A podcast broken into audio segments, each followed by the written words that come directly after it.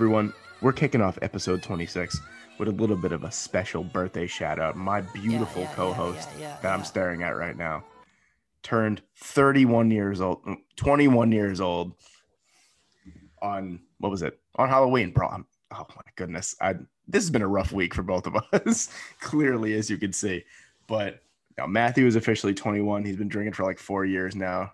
Shout out Susan. I hope you're not listening. Um Oh, what a great way to just start off and expose everything about me. Thank you for that gift. but, but no, but for real, honestly, I, I I know that you had a great birthday, and Mm-hmm. I just want everyone, hopefully everyone that's listening, you know, maybe shoots you a, a late belated birthday message, all that kind of stuff. You deserve it. You you work really hard, man. I'm glad you had a great weekend. You know, many more to you. Hopefully, many more celebrating together. First of all, shout out the best co-host in the world, Peter Andrusani. And now, if you're listening, that's a sub to anyone that I've ever gone on the show with. You know who you are. Second my of all, we're coming out hot. Peter's the best co-host in the world. All right, we're coming out hot. Um, second of all, yeah, that was crazy already. Um, shout out Peter again for the birthday wishes. And shout out everyone for the birthday wishes. Shout out Peter though for the best gift that I got out of anyone. Okay. Honestly, I didn't expect to start this off like this, but I think we should tease it. We got Let's merch just go for soon. it, bro. Yeah, we got merch coming soon, but Peter's the first one who crafted it. And he gave me the name, the franchise. I'm still working on Peter's nickname because that's he gave me an absolute tank of a, of a nickname. Matthew That- gave me Matthew gave me the worst first nickname like draft that he had. He was like, "You're the saber metric, bro." I'm like a vigilante superhero. Like, what is that?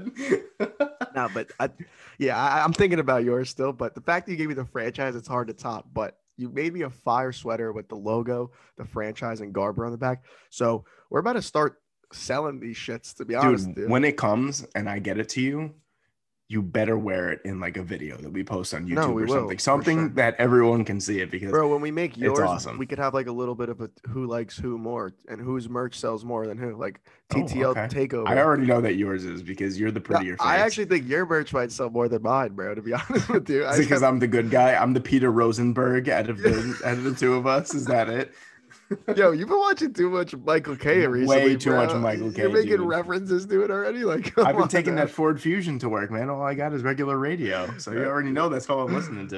Yeah, it came The with the first thing- package. I'm not even. I don't. even- I don't even want to get into the episode yet. First thing I want to say, you guys support wise have been killing it lately. Like especially on YouTube. Like I'm not gonna lie, you guys are slacking a little bit in the podcast department. We're a little bit upset about that. It's crazy So, because that's you where know, we be doing the best. In. get on it. Get on it. Listen, tell your friends, tell your family, tell your wife, your mistress, everyone like that, whatever. It don't matter. Just tell everyone. But especially on YouTube, we've been getting a ton of subs lately. We're up to 167. I'm like praying that we can get to 200 by the end of the year. That mm-hmm. would be crazy. That would be like unreal because be we were hoping for like 100 by the end of the year. We were hoping for 100 subs and a thousand followers on Instagram by the end of the year, and we, We hit, hit a thousand thousand followers though. like like in early. August. So, but um, shout out you guys. You've been doing a crazy job, like just supporting and everything. You know, all the supporters staying true, watching every episode, really supporting on YouTube, all that kind of stuff. Twitter. We're on TikTok now too. If if anyone if anyone is interested in that, um, yes, Peter and Matthew have been utilizing the TikTok. We have no idea how to use it, but we're trying. We're trying. yeah, yeah. First of all, this should be called roles reversed with this episode because you're giving the best plugs in the league right now. All right. And I'm coming today with the Saber Metrics. All right. Listen, I'm giving you that name. I think you deserve it. Saber Metrics. But listen, listen. We're on TikTok now, thanks to Peter. Okay. I think it's at TTL Sports, right? I don't even know that. yeah, it is TTL at TTL Sports. Yeah. Um, go check us out there. We actually another goal of ours, wh- which I'll tell right now, was to get a thousand views on one video. Like anytime, that'd be a big milestone. We haven't hit it yet, but this is the closest we've came, and we uploaded it two days ago. TikTok gave us 937 views, so you guys have been killing it. Thank you so much. If you're new here and listening for the first time, welcome aboard. You're about to be in for a long ride because this is gonna. I already feel the energy. The episode's gonna be the best one we've This ever done. slap. This is gonna absolutely slap. And you know what? Me from the past like two days, I think I've got like combined like five hours sleep. And you've just been part you've just been raging. So we're off the zoinkies for this episode. You already know. yeah, I'm ready to get into it, but but to say thank you for all the support on everything. Like our IG's actually been killing it with the polls and the and the interactions has been great. Shout out Peter again. TikTok's blowing up. It's 167 subs. So if you are listening and you don't already follow at TTL Sports WW, What are you doing? And at Take the Cell Sports One on Twitter and Take the Cell Sports on YouTube and TikTok and TikTok at Take the Cell Sports, then there's something wrong with you and you're off the Zoinkies. So let's get let's get right. Speaking of someone that's off the, off the Zoinkies, Zoinkies. my man Trevor Lawrence, who looks like a blonde crow. Yeah, Bro, like he looks like Scarecrow from Batman uh, with Christian Bale. he really, yeah, he does. The first thing I want to say, obviously, this is old news at this point, but it leads into a ton of other things that we're talking about. Oh, we Trevor can't Lawrence, wait to get into those Trevor, other things. Trevor Lawrence tested positive for COVID 19. My God, if I had a dollar for every time I said that phrase on this show, we would have been retired and living in Boca Raton already between both of us. I would love to live in but, Boca Raton. but, but honestly, like actually getting into it, yes, you know, on a serious note, he did test positive for COVID 19. And this is going to sound so mean, but okay. I don't think it could have happened. Oh. Wow. well, what I what I'm going to say it might be even just as bad, but um, it couldn't have happened to a better guy in college only because he was the one that was extremely outspoken about it, about canceling the season, all that kind of stuff. He was like, yeah, like, you know, we're young, we're going to get it, we're going to bounce back, all that kind of stuff. And obviously, all the signs are pointing towards Trevor Lawrence bouncing right back to the same person he was. But he not only missed a game against Boston College that Clemson almost lost. I lied bet Clemson in that game, by the way, because they were they were the little underdog, and I knew they were coming back. But go ahead. they did almost lose that. Their game. biggest game on the schedule, which is upcoming against number three Notre, Notre Dame. Notre Dame, right? Yeah. He's not playing, so obviously, like, yeah, whatever. This has nothing to do with like his NFL career. Obviously, he's still going to be the number one overall pick if he goes. Yes. But Yo, that yes that you just I'm dying, bro. I'm so dehydrated. I go, yes. That was yes. oh man, that was great. But but, um, but but yes. But yeah, no, I, I just like I don't want to say that it could have happened to a better guy, but yeah, you know, like maybe you should take it a little bit more seriously and like maybe you should advocate advocate. Is that the right word? That's the right word. We are really off the zoinkies right now. but um yeah, he should advocate for like, you know, better PPE, all that kind of stuff. Like just spread the word, you know, because he's got a big platform now. I agree. And he's obviously the clear consensus first overall pick. Absolutely. I didn't mean to say who cares that he got it to clarify. I meant, and I don't want to get political, but there's actually a statistic out there that shows um, people in our age range. And I know Trevor Lawrence is probably younger than both of us. So I know he fits that. Um, I think it's like 18 to 26, which he's obviously in that. I think like, and I mean, knock on wood, I'm praying for him. I hope he gets better, but I think it's like less than 100 people that have passed away um, with with with health conditions. So mm-hmm. I don't think he Trevor Lawrence is gonna be like he'll be back. I think that's why I'm saying who cares. Oh yeah. But um, I, I want him over talking about this too. I agree with you. I think he should use his platform a little bit more.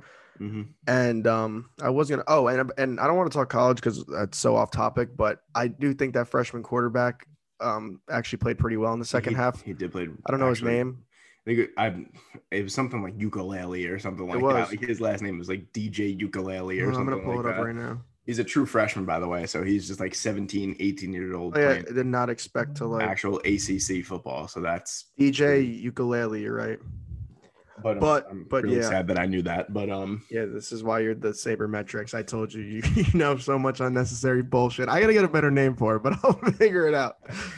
Um, but yeah, I do think um I think also because like you know, it's clear that like he is he's got such a big platform in the college landscape of itself of just college football because like he was one of the advocates, he was one of the spokesmen for like, yeah, we're definitely playing. I don't care what you guys say.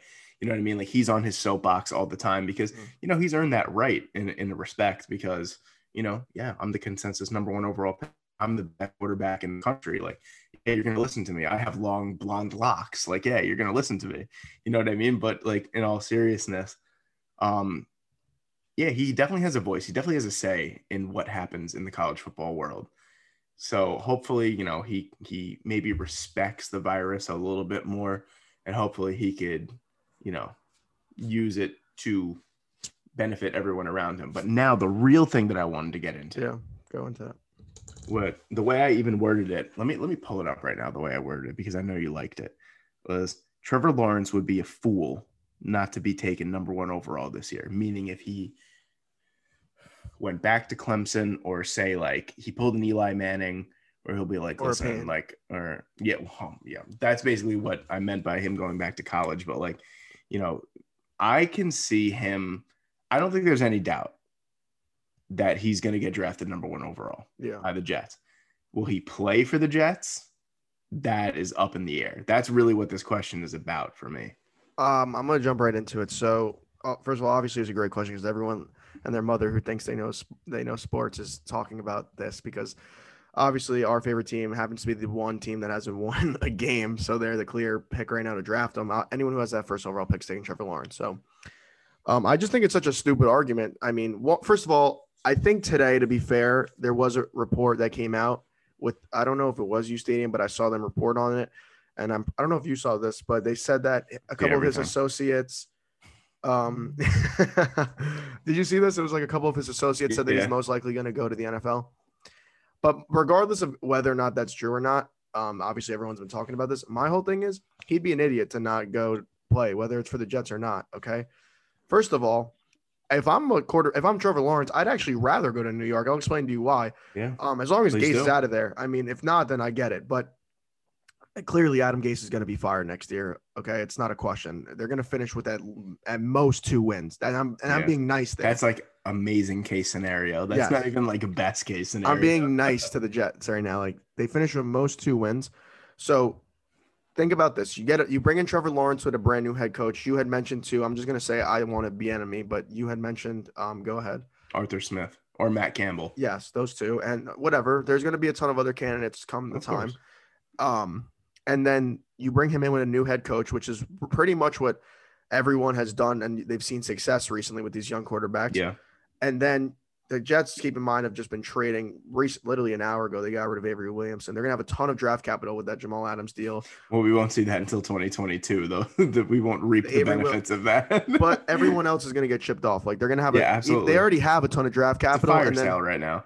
they already have a ton of draft capital, and then add on all, like if Darnold moves, they're gonna get more. Yeah. I don't think Quentin's going to get traded, but there will be a bunch of other people that get traded on that should. team. hmm Um, so they're going to have a ton of draft capital, brand new head coach, pa- pairing with Trevor Lawrence, and then mention they're not. Joe Douglas came in and paid all these dudes on a one-year contract. Ton so they- cap space. do- I don't know if they're top three, top five, but I know they have. One They the have the most cap space, Thank right? you. If There like if it ended right now, I'm pretty sure the Jets had about 85 to 88 million dollars in cap space to spend, like which is ludicrous. Because obviously, I mean, that's without them bringing back the, you know, any of their potential free agents that they want to bring back, restricted free agents, you know, arbitration, all that kind of stuff. But there will be some, very um, few probably. of but course, yeah, there's not going to be a lot. I could I could see very few guys coming back, especially who would even really want to come back after this season. I- I'm just being honest. No, no, you're right. I, I just think the only last thing I'm going to finish on with this topic because I think it's so stupid, and I think Trevor Lawrence will probably be a New York Jet if the Jets keep losing, which they probably will. Mhm. Um, I say this all the time as a Jets fan. I, I can only say I've been watching really for like seven, eight years, but I've watched every single Jet game since then. But I'm always optimistic, and we always say this. We always say there's a ton of cap space. We always say there's a ton of draft capital. We always say we're going to bring this in. But this is actually if they execute this plan the way that we're saying it should be executed, when you bring in Trevor Lawrence and a new head coach and all this cap space and all these draft picks, they actually have a chance to do something. And you compare that to the other top five teams in the league. I can only make one argument. I'd say Minnesota would be a good landing spot for him, Mhm. or honestly, Atlanta too. Honestly, there's a ton of Atlanta's teams with a ton of talent. Yeah. But really the only one that I that I could think of out of the top five, like right now, that would be. I was thinking the Jaguars. That's another one too. But Yeah. my, my point is, even though there are some teams that would maybe suit him better, I don't see him going back another year to not play with a team that has a ton Yeah, of potential. If of and let's talk about marketability, which I know you're going to get into also. Um, it's New York. You want to be the guy that changed around the worst franchise Yeah. in football history. Do you know how much money that's going to bring him? So You- there's no question. No, I agree with you 100. percent I'm glad that you brought that up because, dude, I I I take it back to Mark Sanchez. Mark Sanchez didn't even play a game in the NFL yet. You go down to Times Square, there was billboards with his face on it already. Yeah. Already, and that was Mark Sanchez. Granted, obviously he was touted high, all that kind of stuff. He's no Trevor Lawrence. Mhm. You know what I mean? But like, dude, think about it like this. Regardless, if you go first overall this year or first overall next year, you're gonna go to a bad team. Even if you get traded, you're not going to go to a good team per se. There's going to be some roadblocks. There's going to be some learning curves. You know what I'm saying? You want to be the consensus number one overall pick. That's just the way it goes. If if you want to be the number one overall pick, you're going to have to be the franchise difference maker. And what better place, the most marketable place in the world, in my opinion, New York. You know what I'm saying? That's where you could make the most off your name. Maybe yeah. LA, I could say. Maybe you know what I mean. Would probably be would rival them. I still think New York's a, big, a bigger football. I think so too than LA. Absolutely, and you know what I'm saying. Like, think of how, how we've suffered, Matt, for how long? I mean, you've suffered for seven or eight years. I've suffered for a little bit longer because I'm a little bit older than you. But like, I'm thinking about it right now. I'm smiling. I'm just like, you know, Trevor Lawrence comes in, he turns his franchise around. You know, they become a playoff contender, maybe even a Super Bowl contender in five, six, seven years. You know what I'm saying? You don't know. You you know, we it laugh could even be two, now. three. You, yeah, you, look, you don't, look you don't know how fast the turnaround could be.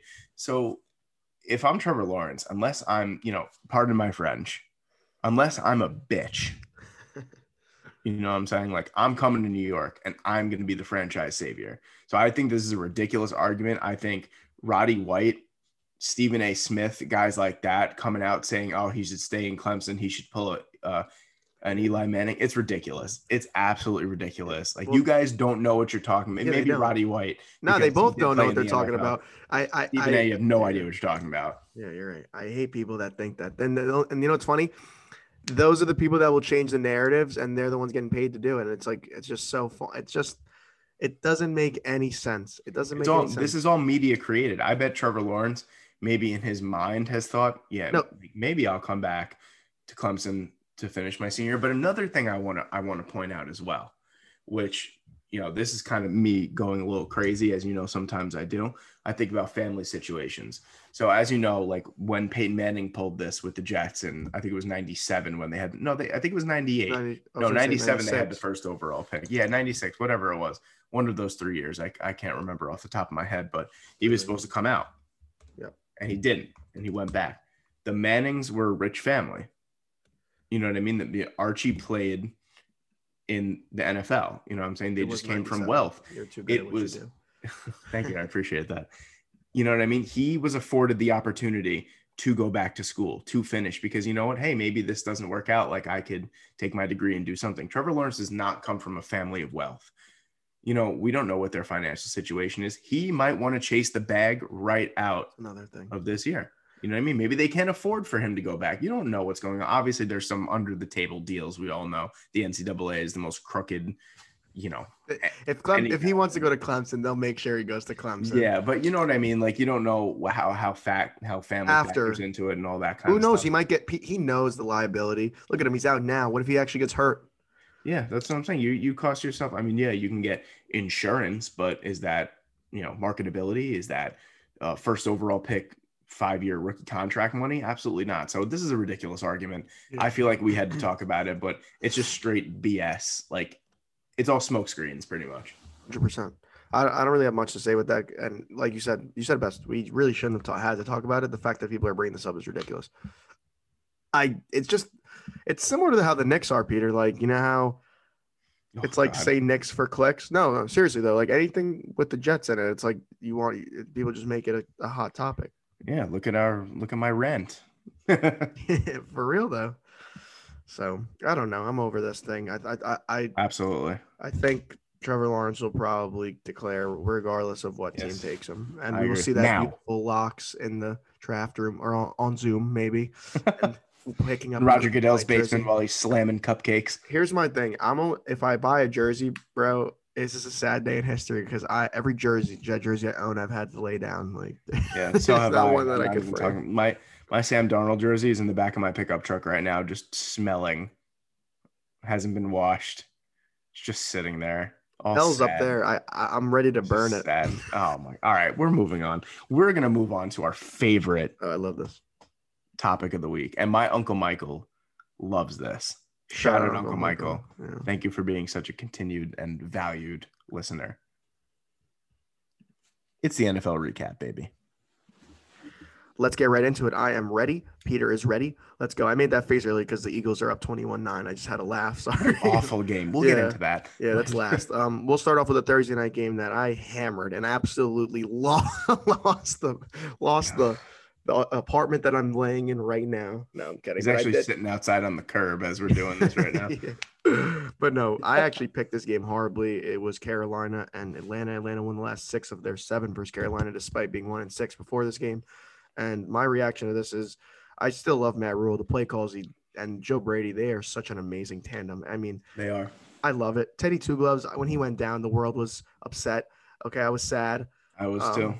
I love him. I- I and started shout out him PJ. Walker too, slinging dick on that football field. I mean, oh my Yeah, god, One for four for six yards. bro! I remember. I mean, he looked good though. Like he didn't look frazzled, is what I'm trying to say. So, I'm. I, I mean, the Falcons won this game. I don't know how.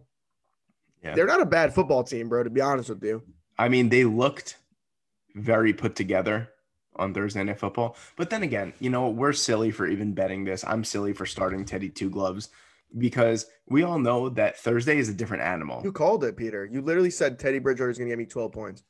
And he did get me 12.04 points. So thank you, Teddy Two Gloves, for that. On the worst pass defense in the league, by the way. Yes, they're statistically worse than the Cowboys, actually.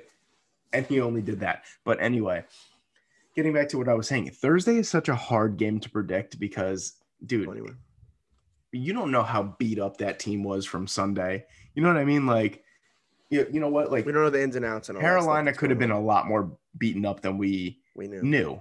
You know what I'm saying? And Atlanta could have been perfectly healthy. So really the records for me, honestly, unless the Jets are playing on Thursday night football, the the records kind of go out the window. I I kind of think of it as a toss-up game every time. Doesn't That's matter what the odds are. So to me, I wasn't shocked that Atlanta won because I know Matt Ryan has a really nice record against Carolina in his career. And also I just think that Matt Ryan is is still a top 15 quarterback. And he did the job. He actually did a lot with his legs. He had a 12 yard touchdown run. He looked pretty good on national TV. So shout out them. I hope that this, uh, to me, honestly, the rest of the season is a showcase for Matt Ryan. I personally don't think he's going to be the quarterback of the Falcons next year. That's just me.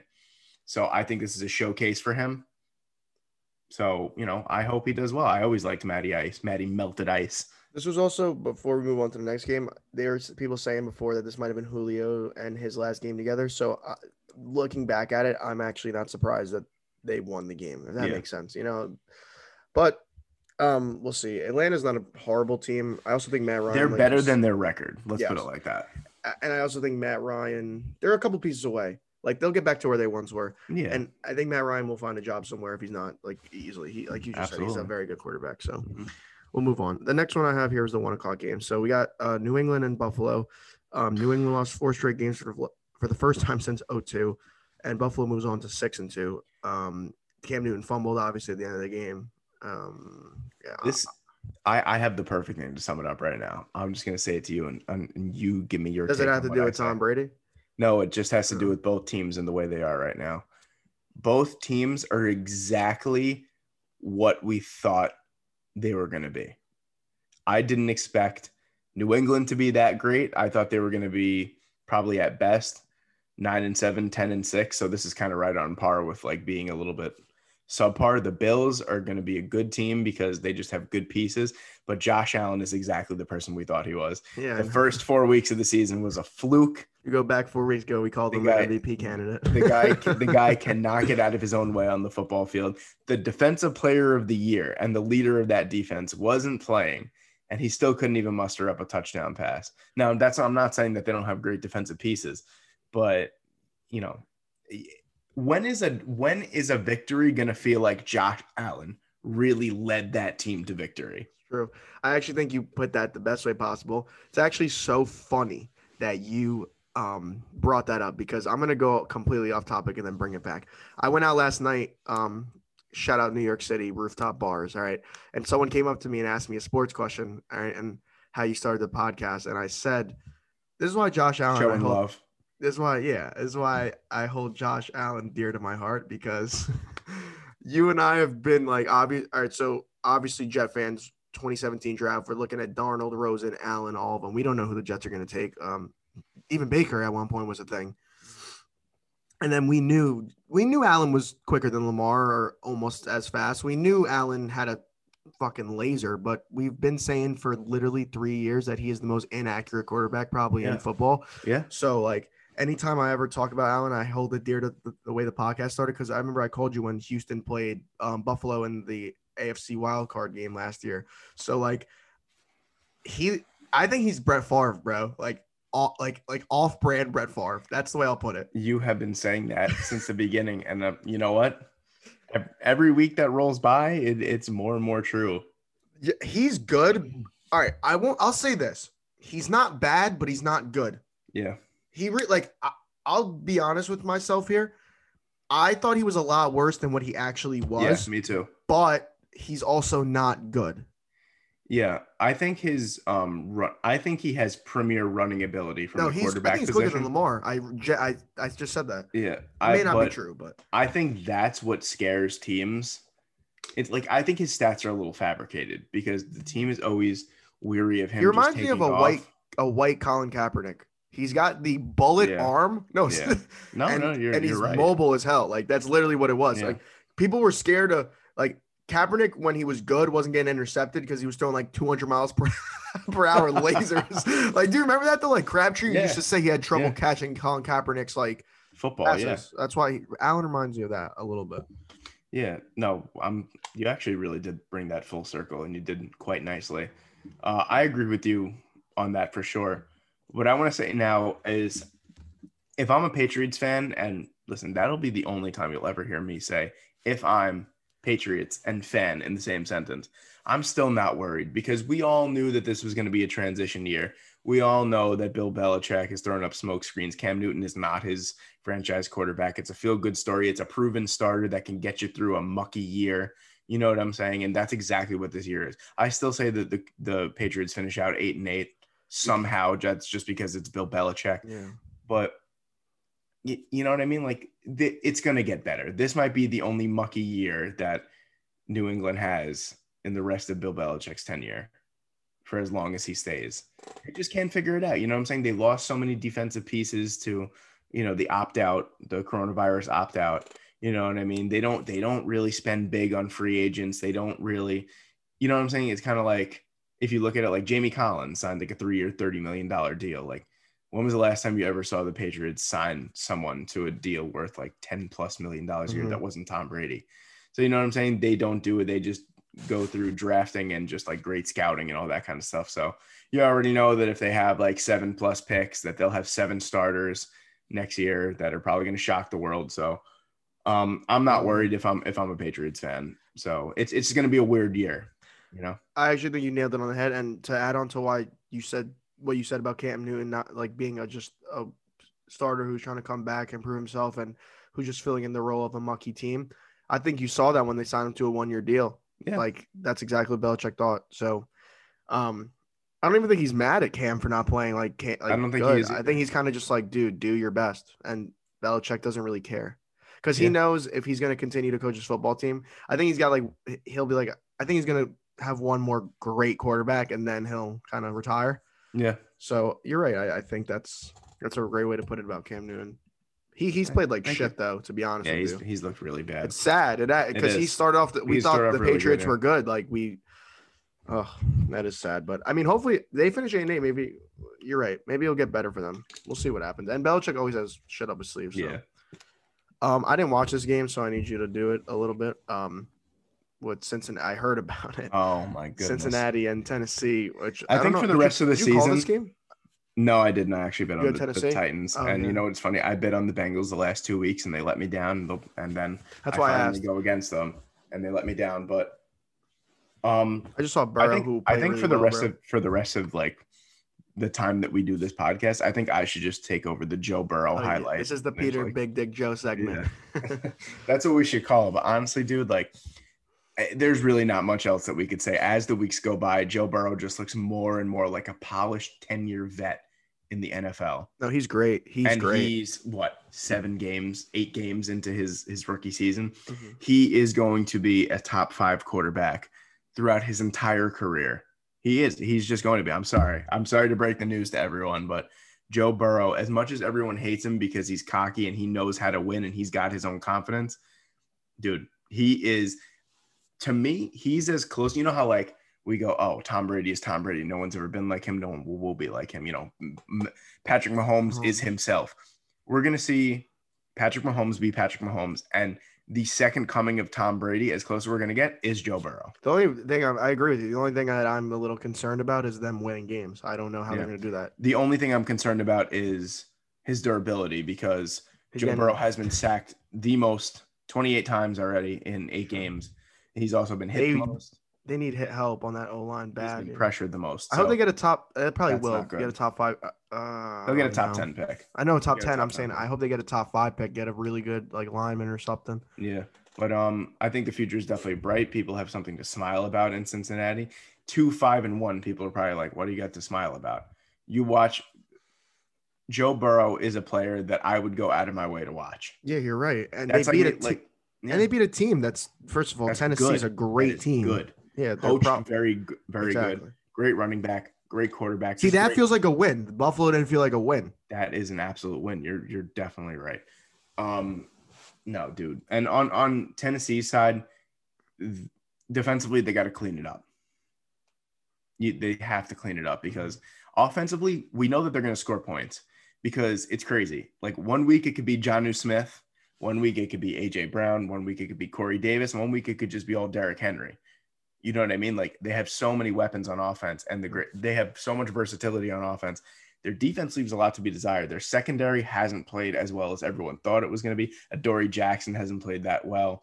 I think they still have Kenny Vaccaro with um, Kevin Byard and and the um in the safety positions and stuff like that. So they haven't lived up to expectations yet this year. There's always time to turn around. They're still what five and two. Yeah, five and two. So I don't really think they have anything to worry about. The Colts to me are a really good team, but I still think that Tennessee has the upper hand on the Colts as a better football team in general. I agree. So um yeah, that was that was a bad loss. That's probably something that you look back at and, and maybe at the end of the year when the Colts win the AFC South by a game, you know what I mean? We look back and it's like, wow, they should have beat the Cincinnati Bengals, but um great game by BDJ. You know what I mean? I, I'm a huge Joe. Burrow We need guy. him on the podcast. If I, dude, honestly, that I would retire. That's it for me, bro. That's it. I want Sam. I want Sam on the podcast. Shout out. But um, no, yeah, Cincinnati, you have a lot to smile about. The future is definitely bright as long as you could keep Joe Burrow upright in the pocket. I agree. Great, great thing. And to add on, last thing about the Bengals, Giovani Bernard actually had two scrimmage touchdowns today, which is tied for his career high. So shout out you Giovani Bernard fantasy owners. That's that's some points right there. Did, did you win this week or no? Yes, no. Uh, I'm losing by three, and we're going into the. I'm, I'm losing 75 72. I have Ronald Jones. He has Scotty Miller. So, Oh, Scotty Miller. and I dropped Scotty Miller last week. So I already Oh, know he's that he's gonna going to come haunt back and bite me in the ass. Bro, um about um what's his name? Oh, about fantasy. I won five straight, but not because I'm good, but because every team I've played scored the lowest out of any team. That's beautiful. Hey, we take those wins. so five straight wins. I'm five and three on the year because his players are done. So shout out that. But next game, Oak, uh, Las Vegas, excuse me, and Cleveland. Um, Cleveland scored a whopping six points after putting on a nice show last week, and then oh, uh, Las Vegas, excuse me, uh, has the fewest points allowed since Week 15 of 2012. So the Raiders usually get pounced on. They didn't let it happen today. Weird game. I thought it was gonna be better, but weird game. This is this was purely.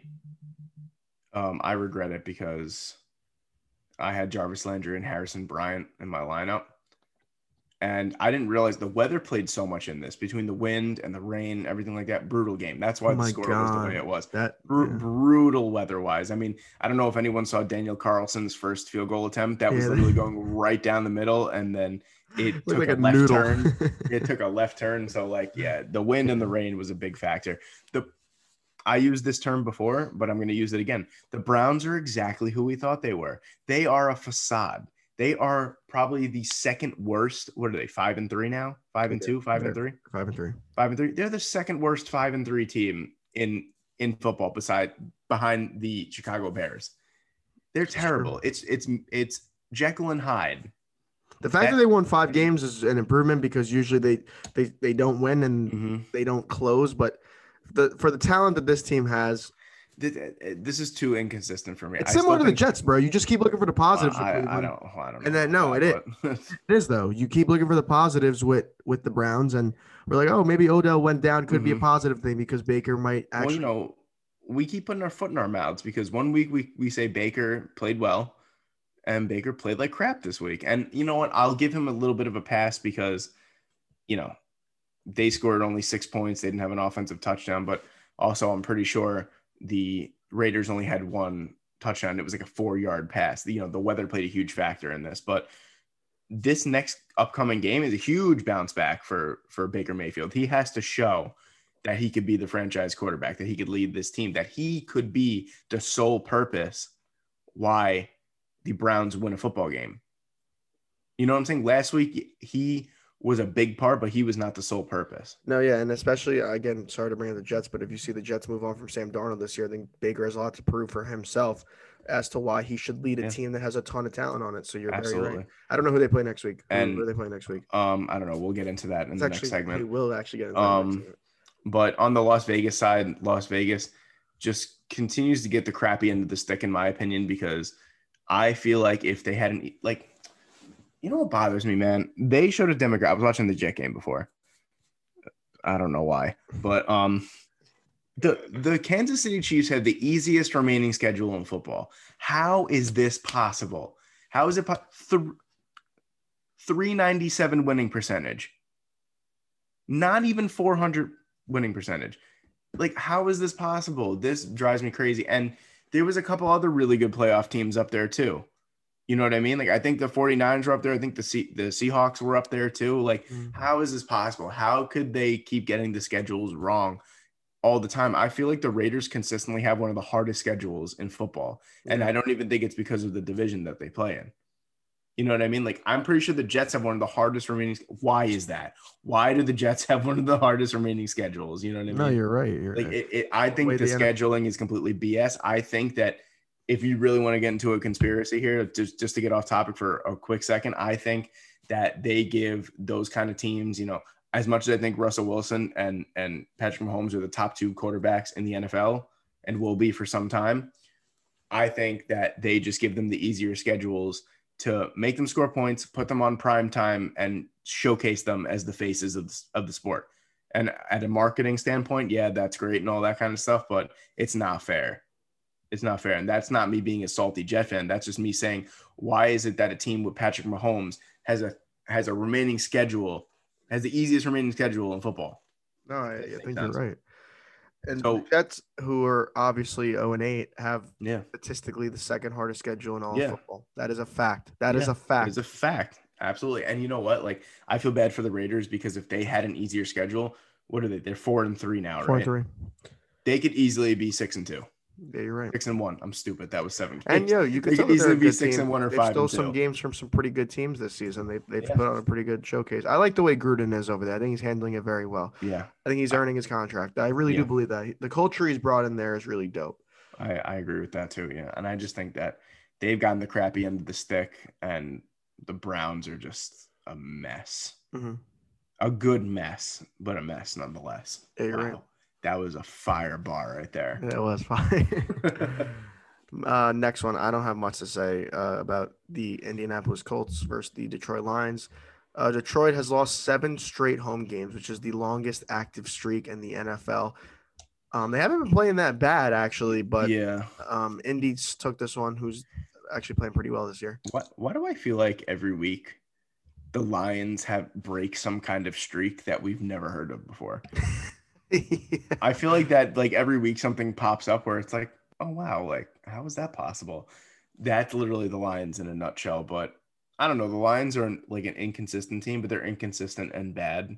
So like we don't really expect much from them. Like last week they looked great against, you know, like a sloppy Atlanta team. And they looked not that great against a a pretty good Colts team. And the thing is like, you know, the score what was it, 41-21 or something like that? Yeah, it was. Um, you know, there was a defensive touchdown. You know, there was a couple close. You know what I mean? Like the game could have been closer, honestly, than than it was. But I don't, I don't know. The, the Lions are just the Lions, and the Colts look really good. They're just business as usual. I'm really glad to see Philip Rivers put in a really good game.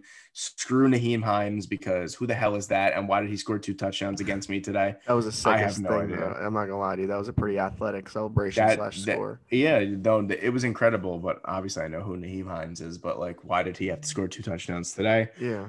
Uh, I'm just a salty fantasy owner. They were in two incredible touchdowns, but uh, the Colts are just a well-oiled machine, offensive line, defensive line, um, quarterback play for now. You know what I'm saying? The only mess on that team is T.Y. Hilton. What has T.Y. Hilton done this year? That is. Except for be injured and drop passes. What up? What about Michael Pittman? Well, Michael Pittman's been injured since the Jet game. That's sad though. It's unfortunate. I mean, I was really high on him.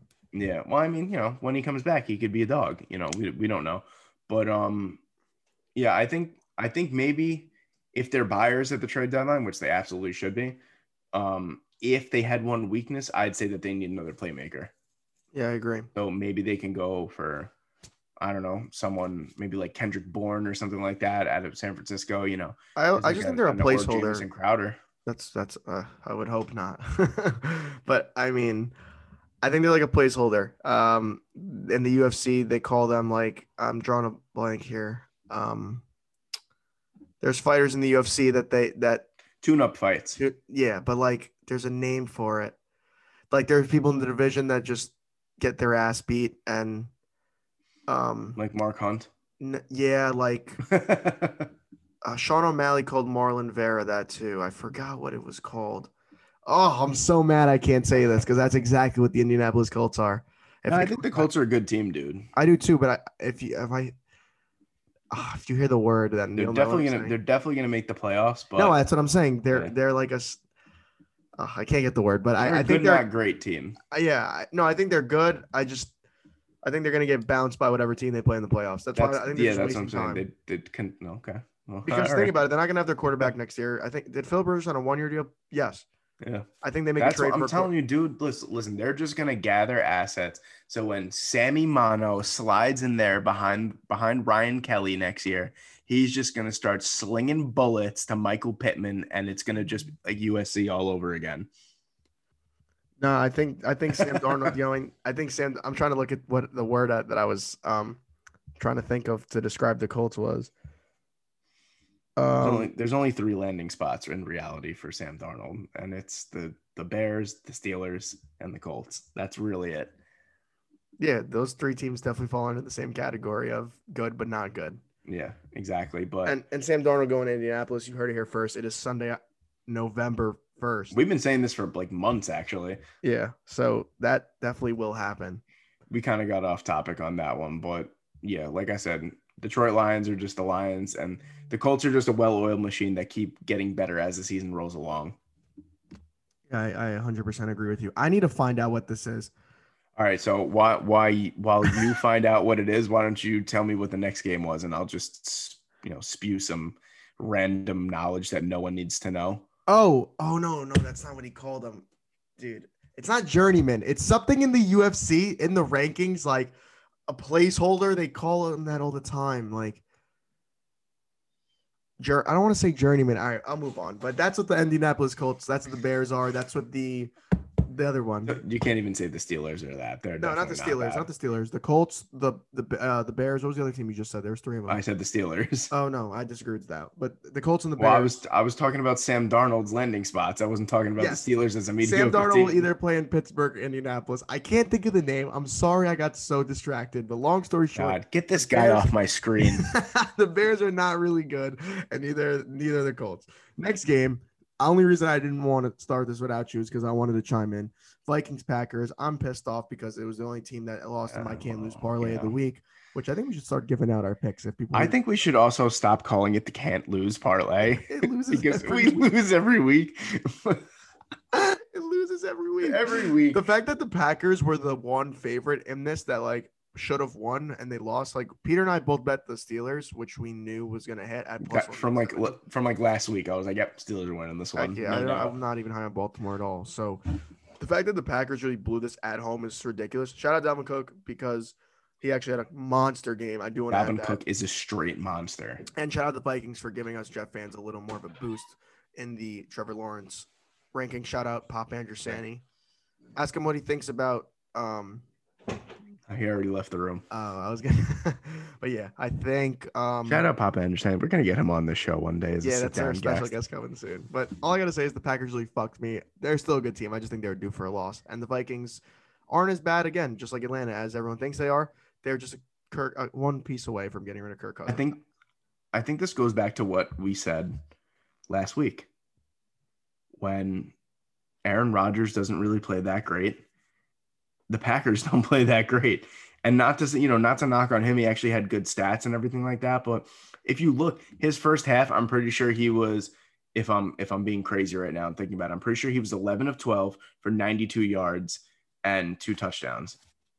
Uh, you know what I mean? Like 11 completions, 92 yards. Like the, Minnesota, Minnesota did a great. They have done a pretty decent job with such a young secondary this season. Like, what are they? What are they? Are they two and six or Two two and and five? Two and five. Two and five. They they're better than two and five, not by much. I'd say probably like three and four. You know what I mean? Like they're they're they're a little bit better than their record, and they're they're like their defensive play has something to do with that. But that being said, on the offensive side of the ball, I hate Kirk Cousins, man. I, I really do. I think he is the lamest quarterback, probably the lamest person in the NFL. He looks like the type of guy that, like, on an off day, instead of like going out to the club, he's like at Bible study or something. There's nothing wrong with that, but like, just live a little every once in a while. Guy never throws the ball to my man Adam Thielen. I'm sick right now.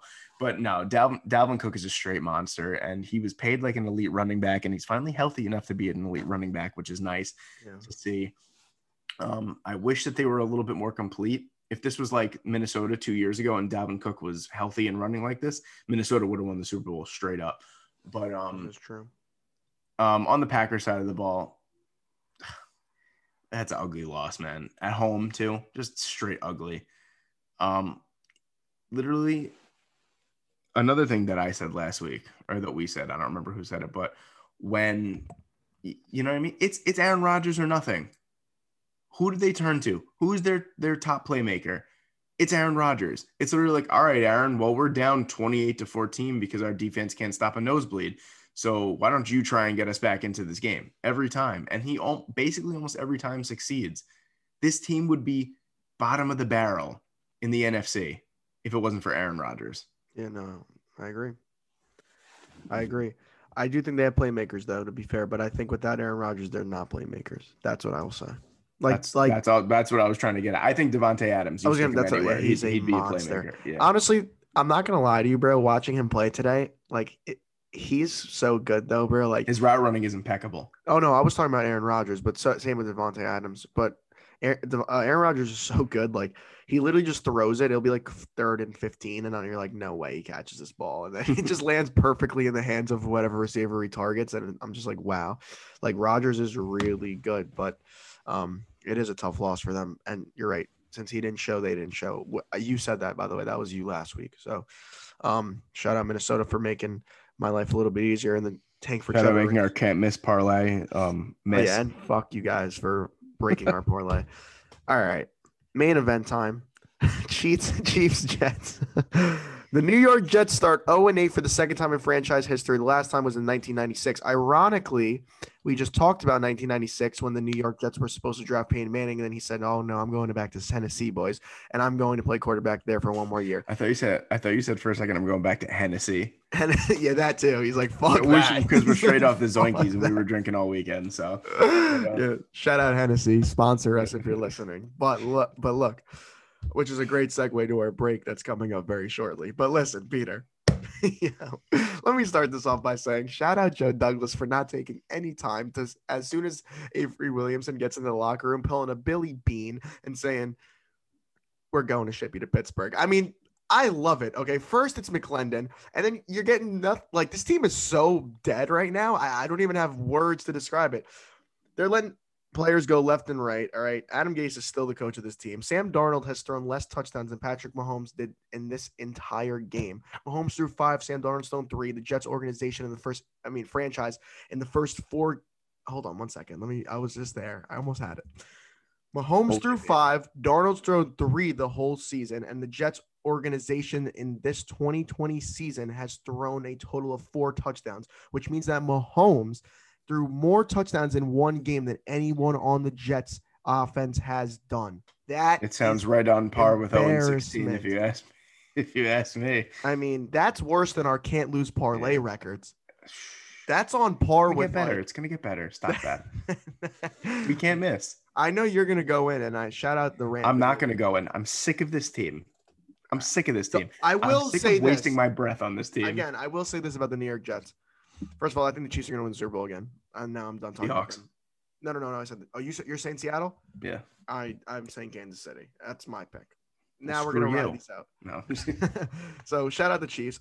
First of all, to be fair, the Jets didn't look that bad starting off this game, like you mentioned before. They just can't finish. They they can't execute. They they that's they that's- only play one half of football. yeah they're very. Dowell. Loggains like takes like a smoke break for the entire second half. He actually even- looks like a better play caller than Gase, though, Well, which in only in the first half of the game Only in the so far. But What is Gase doing on the sidelines? he's just chewing his gum and sniffing his smelling salt. I don't know what he's doing over there, but I'm I not gonna. wanted. I wanted. we can't get mad anymore. Done. we can't get mad anymore. We really can't because what else are we gonna expect, dude?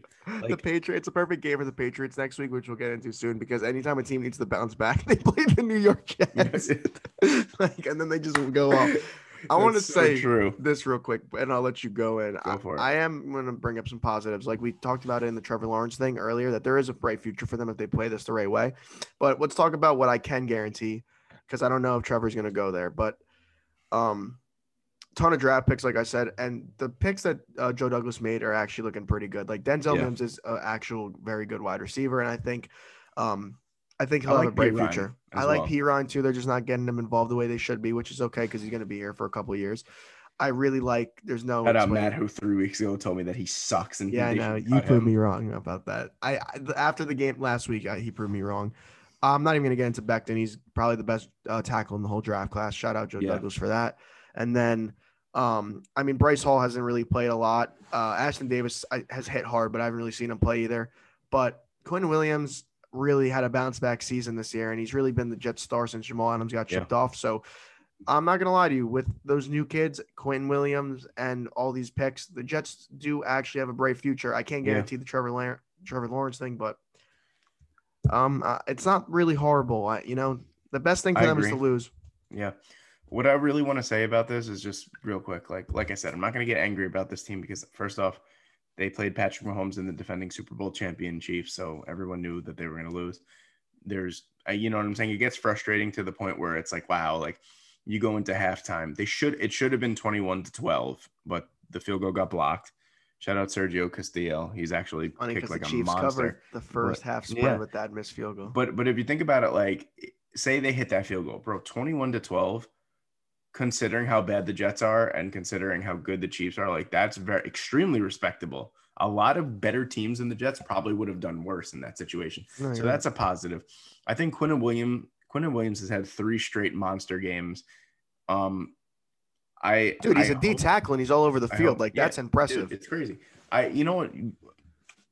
Um, I was listening to a, radio show that will remain, remain nameless because I reference them too much now. Shout out Michael Kay But uh, but he brought up a good point. He said at some point, even though Joe Douglas seems like he wants to rid this organization of everything that Mike Maccagnan stood for, which rightfully so. This is his Yeah, they organization if he plays out his contract, he'll be here for six years and it will be his organization. But Quinnen Williams Is that how long we have Douglas for? Six?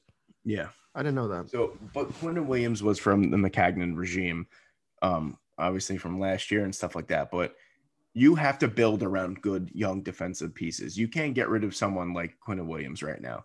Quinnen Williams is hot right now, and he's proven he has grown immensely Oh yeah, from year one 100%. to year two. And you could like, you know what? If he was still playing right now like he was in year one, I'd say, you know what? Yeah, it's already time to move on. But it's not the case. He No, he's done great. he could possibly be, I'm not going to say elite. He could definitely be a Pro Bowl, maybe all pro defensive tackle one of these days very soon. So, Especially if he has a, a good supporting cast around Yeah. him. he- he's doing all this with no supporting cast. And honestly, shout out, like I said, we've said this before that the Jets draft terribly, but they somehow find good undrafted free agents. I know Bri- who you're gonna say. Bryce Huff and John Franklin Myers are mainstays on this defensive line. I don't care if it's them starting or them rotations in the future, but John Franklin Myers is legit, and so is Bryce Huff. He has the fourth most pressures of any rookie defensive lineman, and he's played about a third of the defensive snaps. So think about how crazy that is. No, yeah, I think uh, they, they the Jets. There are some positives here. There so- are. And um, on the Chiefs side of the ball, there was, to me, honestly, everyone says, oh, 35 9 should have been 53 to 9. Listen, 35 points is more than enough. The Chiefs weren't even trying today. Patrick Mahomes went out there. He was zinging lasers all over the field. Travis Kelce was fixing his hair with Moose on the sideline in the second quarter. You know what I mean? Yeah. It, it was easy. It was easy. It was business as usual for the Chiefs, business as usual for the Jets being terrible. What else are we going to say about this game? You're right. Let's move on. um, Tua time in Miami as the Rams lost this Tua did absolutely nothing in this game. I don't want to hear Tua time. 92 yards. That shit was 92 hilarious. yards and a touchdown. The def- the defense. Miami did has won three straight games by 10 points for the first time since 2014. They move on to four and three, and the Rams are now five and three. Um, I'm not gonna lie to you. I'm my only thing that I'm gonna comment on this is uh Tua again. You and I don't think you are either. I don't think you are. I'm not high on Tua. Not high on Tua either. You said the best point ever. Uh, You don't like lefty quarterbacks.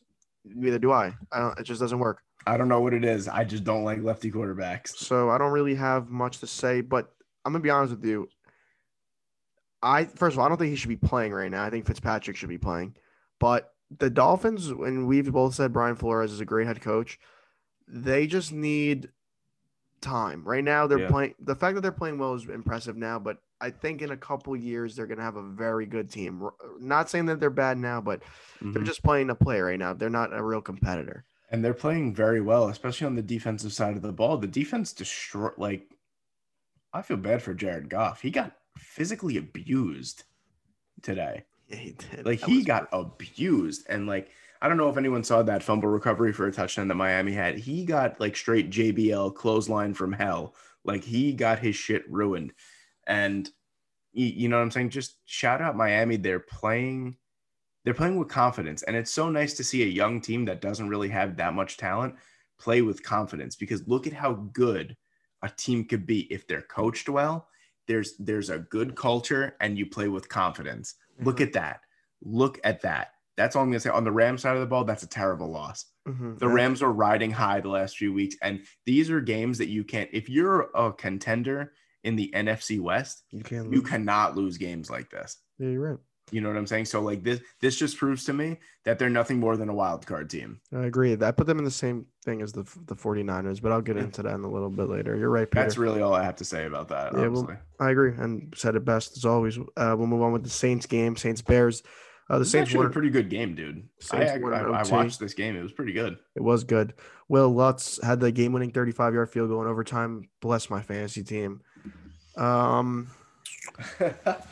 I don't really have much to say. Drew Brees is like Drew Brees and still like not Yeah. not not good. I mean, he's like 50-50 when Nah, Drew Brees actually looked.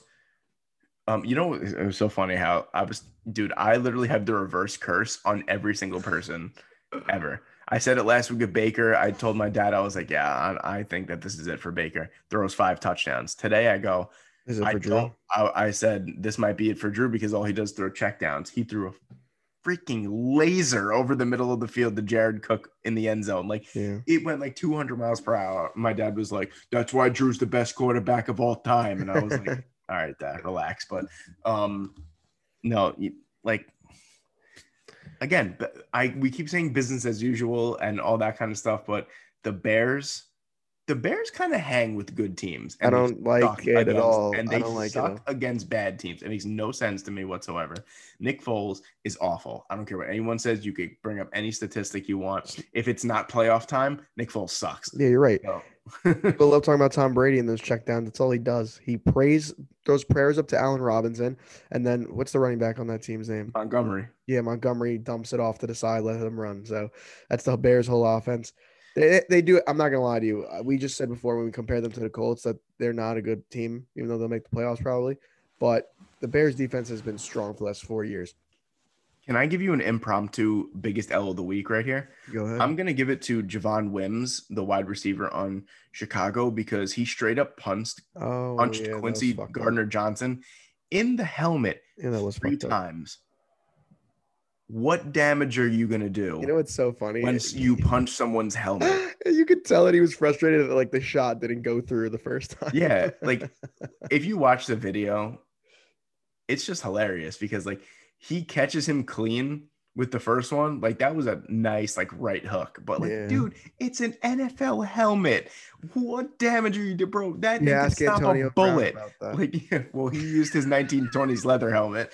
But you know what I mean? Like that thing could stop a bullet. What are you doing? That's just stupidity. But yeah, you're right. I just thought that, that's an impromptu biggest hell of the week. Javon Wims, that was ridiculous. But um, the the Saints looked really good. Their pass rush looked really good. Alvin Kamara looked so fast in this He's game. He's proven me wrong. I thought he He was going to be a great. bust this year. He's done tremendous. So shout out Kamara. He's still a little hot and cold if you think about it. Like there's some weeks where he's like, "Wow, like that's Alvin Kamara of two years ago," and then it's like, "Eh, that wasn't really that great." that was Kamara last year. Yeah, yeah, This this this game proved that he no, he's good. is fully healthy. He is playing at the top of his game. It's like a quicker Zeke. That's he dude, he was so fast. Like everyone says, like, oh yeah, like Alvin Kamara is like great, but like he's only a good receiving back. That's not true. Today he ran all over the Bears, and the Bears have a pretty decent front seven. So, um, it looks like the Saints. The Saints, I think, won what is this? Three, four straight games. Um, they're only getting stronger, and this is Drew Brees' last Super Bowl push. I'm like convinced. So, um, if they keep getting stronger and they keep playing the same way, watch out for the Saints as a dark horse in the NFC. I just want to say one thing about the Saints before we move on. Um, then this is the most heartbreaking because it was my first pick in, in fantasy for the last two years, Mike Thomas. Not overall. Relax, everyone. I had the sixth pick back to back years or seventh. I don't remember. Take it easy, everyone. Yeah, relax, boys. But I don't know if they're going to trade him. I don't know what's going on with him. He, there's like issues with him in the locker room, I've heard. There's issues with him with injuries. They're winning without him. So, whatever, they got to figure out that Mike Thomas situation because I don't know if he's a cancer in the locker room. I don't know what's going on, but it's just not working out there. So, either figure it out or ship him. That's just my opinion on the whole Mike Thomas situation. I thought he was best receiver like in that. football. I genuinely, you, people give me that shit for that all the time. Soft. I think he's the best receiver in football. I really do. He's not the quickest. He's not the most athletic. He's Not never been strongest either. not Yeah. the strongest. He just has the best hands in football, though. He just does. So figure it out over there. All right, and let me know so I can like ship him that. off or not. I like that a lot. Um. Oh. so I already know Seattle. San Fran. Yeah, I threw my mortgage on it. I hate the 49ers. So like I hammered Seattle this game. I just can't bet against Russell Wilson. That's what. DK Metcalf is the second coming of Oh, Calvin is- Johnson. I- Fight me on it. Fight me. I Someone fight me on this, please. I hear you, but I think Russell Wilson makes him who he is. It's my opinion. I think that he could look like this with Sam Darnold as his quarterback. disagree. I think I think that's you know what? And you know what the funny part is? You think that, but until he joins another team, He won't know. this is all we have. So if we're going off of all we have, he- Regardless, he's coming the second coming of, of of Megatron. I agree. Absolutely.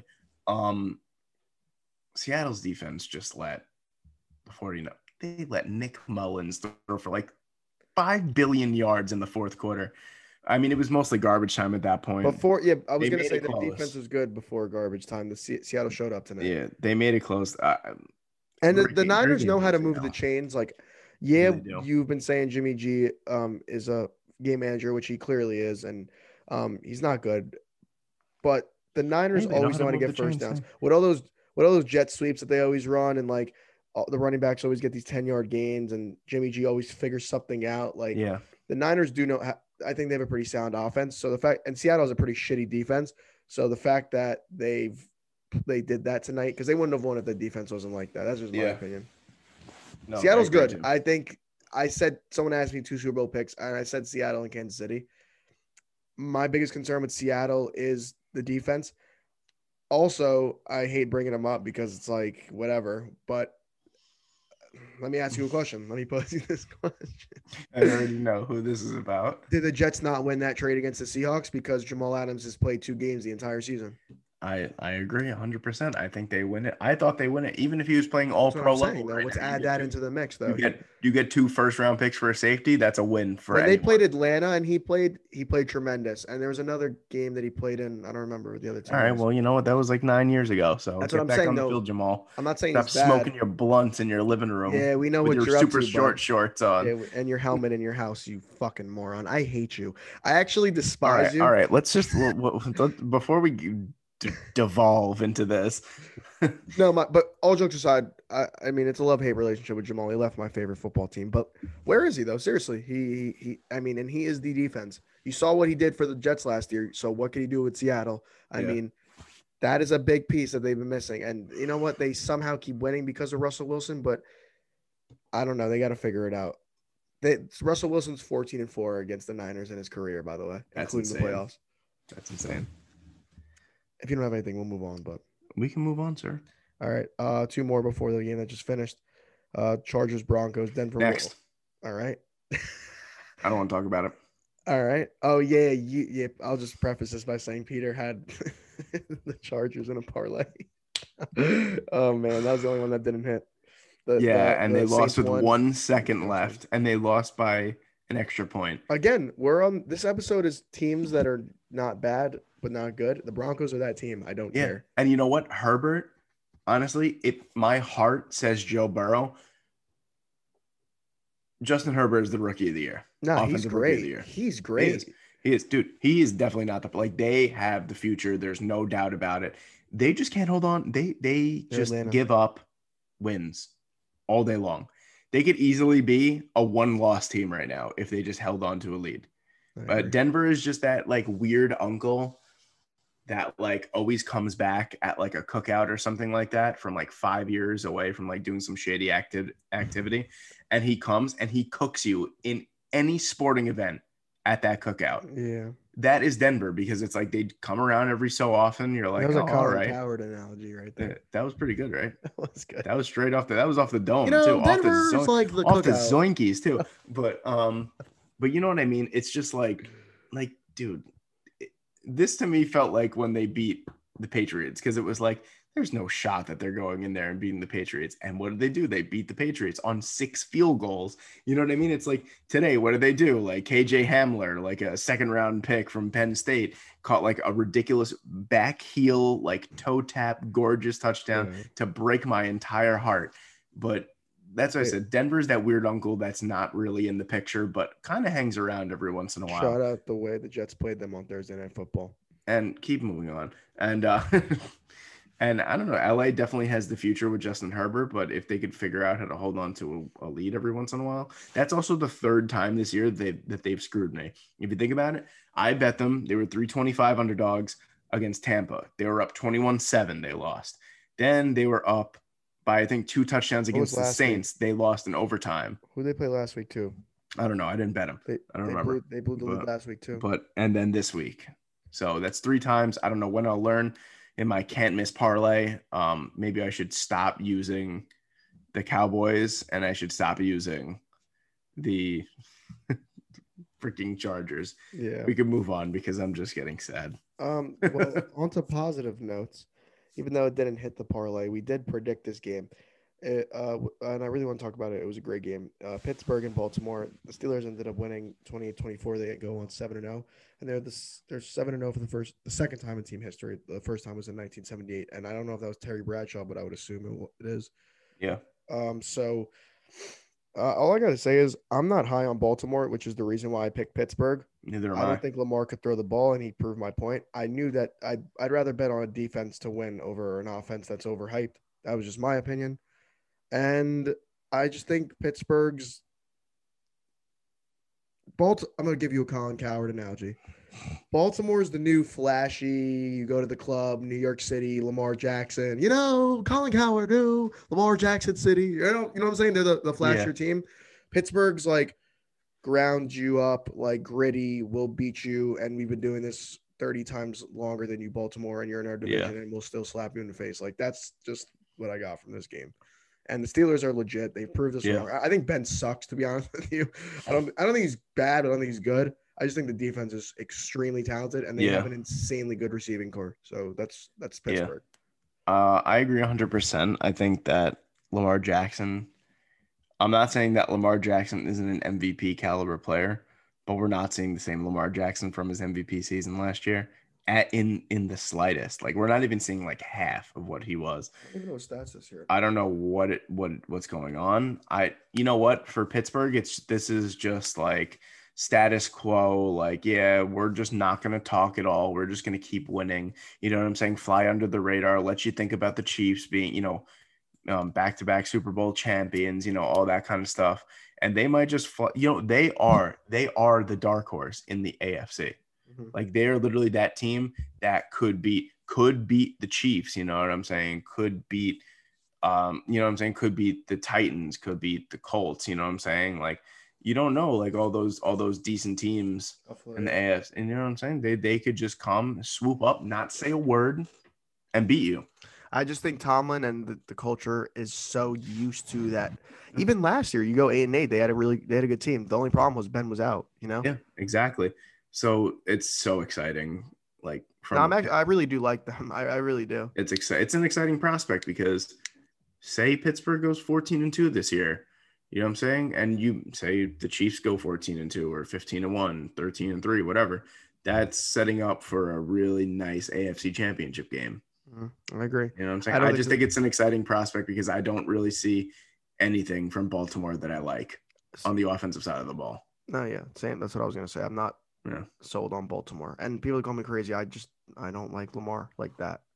Like I try, I'd rather take. Uh, I mean, this is clear, but I'd ra- I'm not a genius saying this, but I'd I'd always would rather Russell Wilson or Patrick Mahomes throw in in that fourth quarter.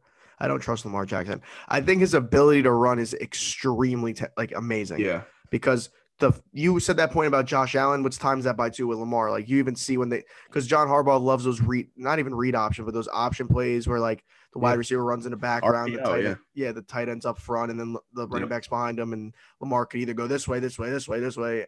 That I think is what makes Lamar compete in the league Yeah. because people you can't QB contain him because you just hand the ball off. so it's like I that's what makes him good. But in terms of throwing the ball, I don't like it. Um, that's all I got though. And then the Um, last game was really uh, Dallas and Philly, which just ended. Um, we'll be quick. The Eagles won 23-9.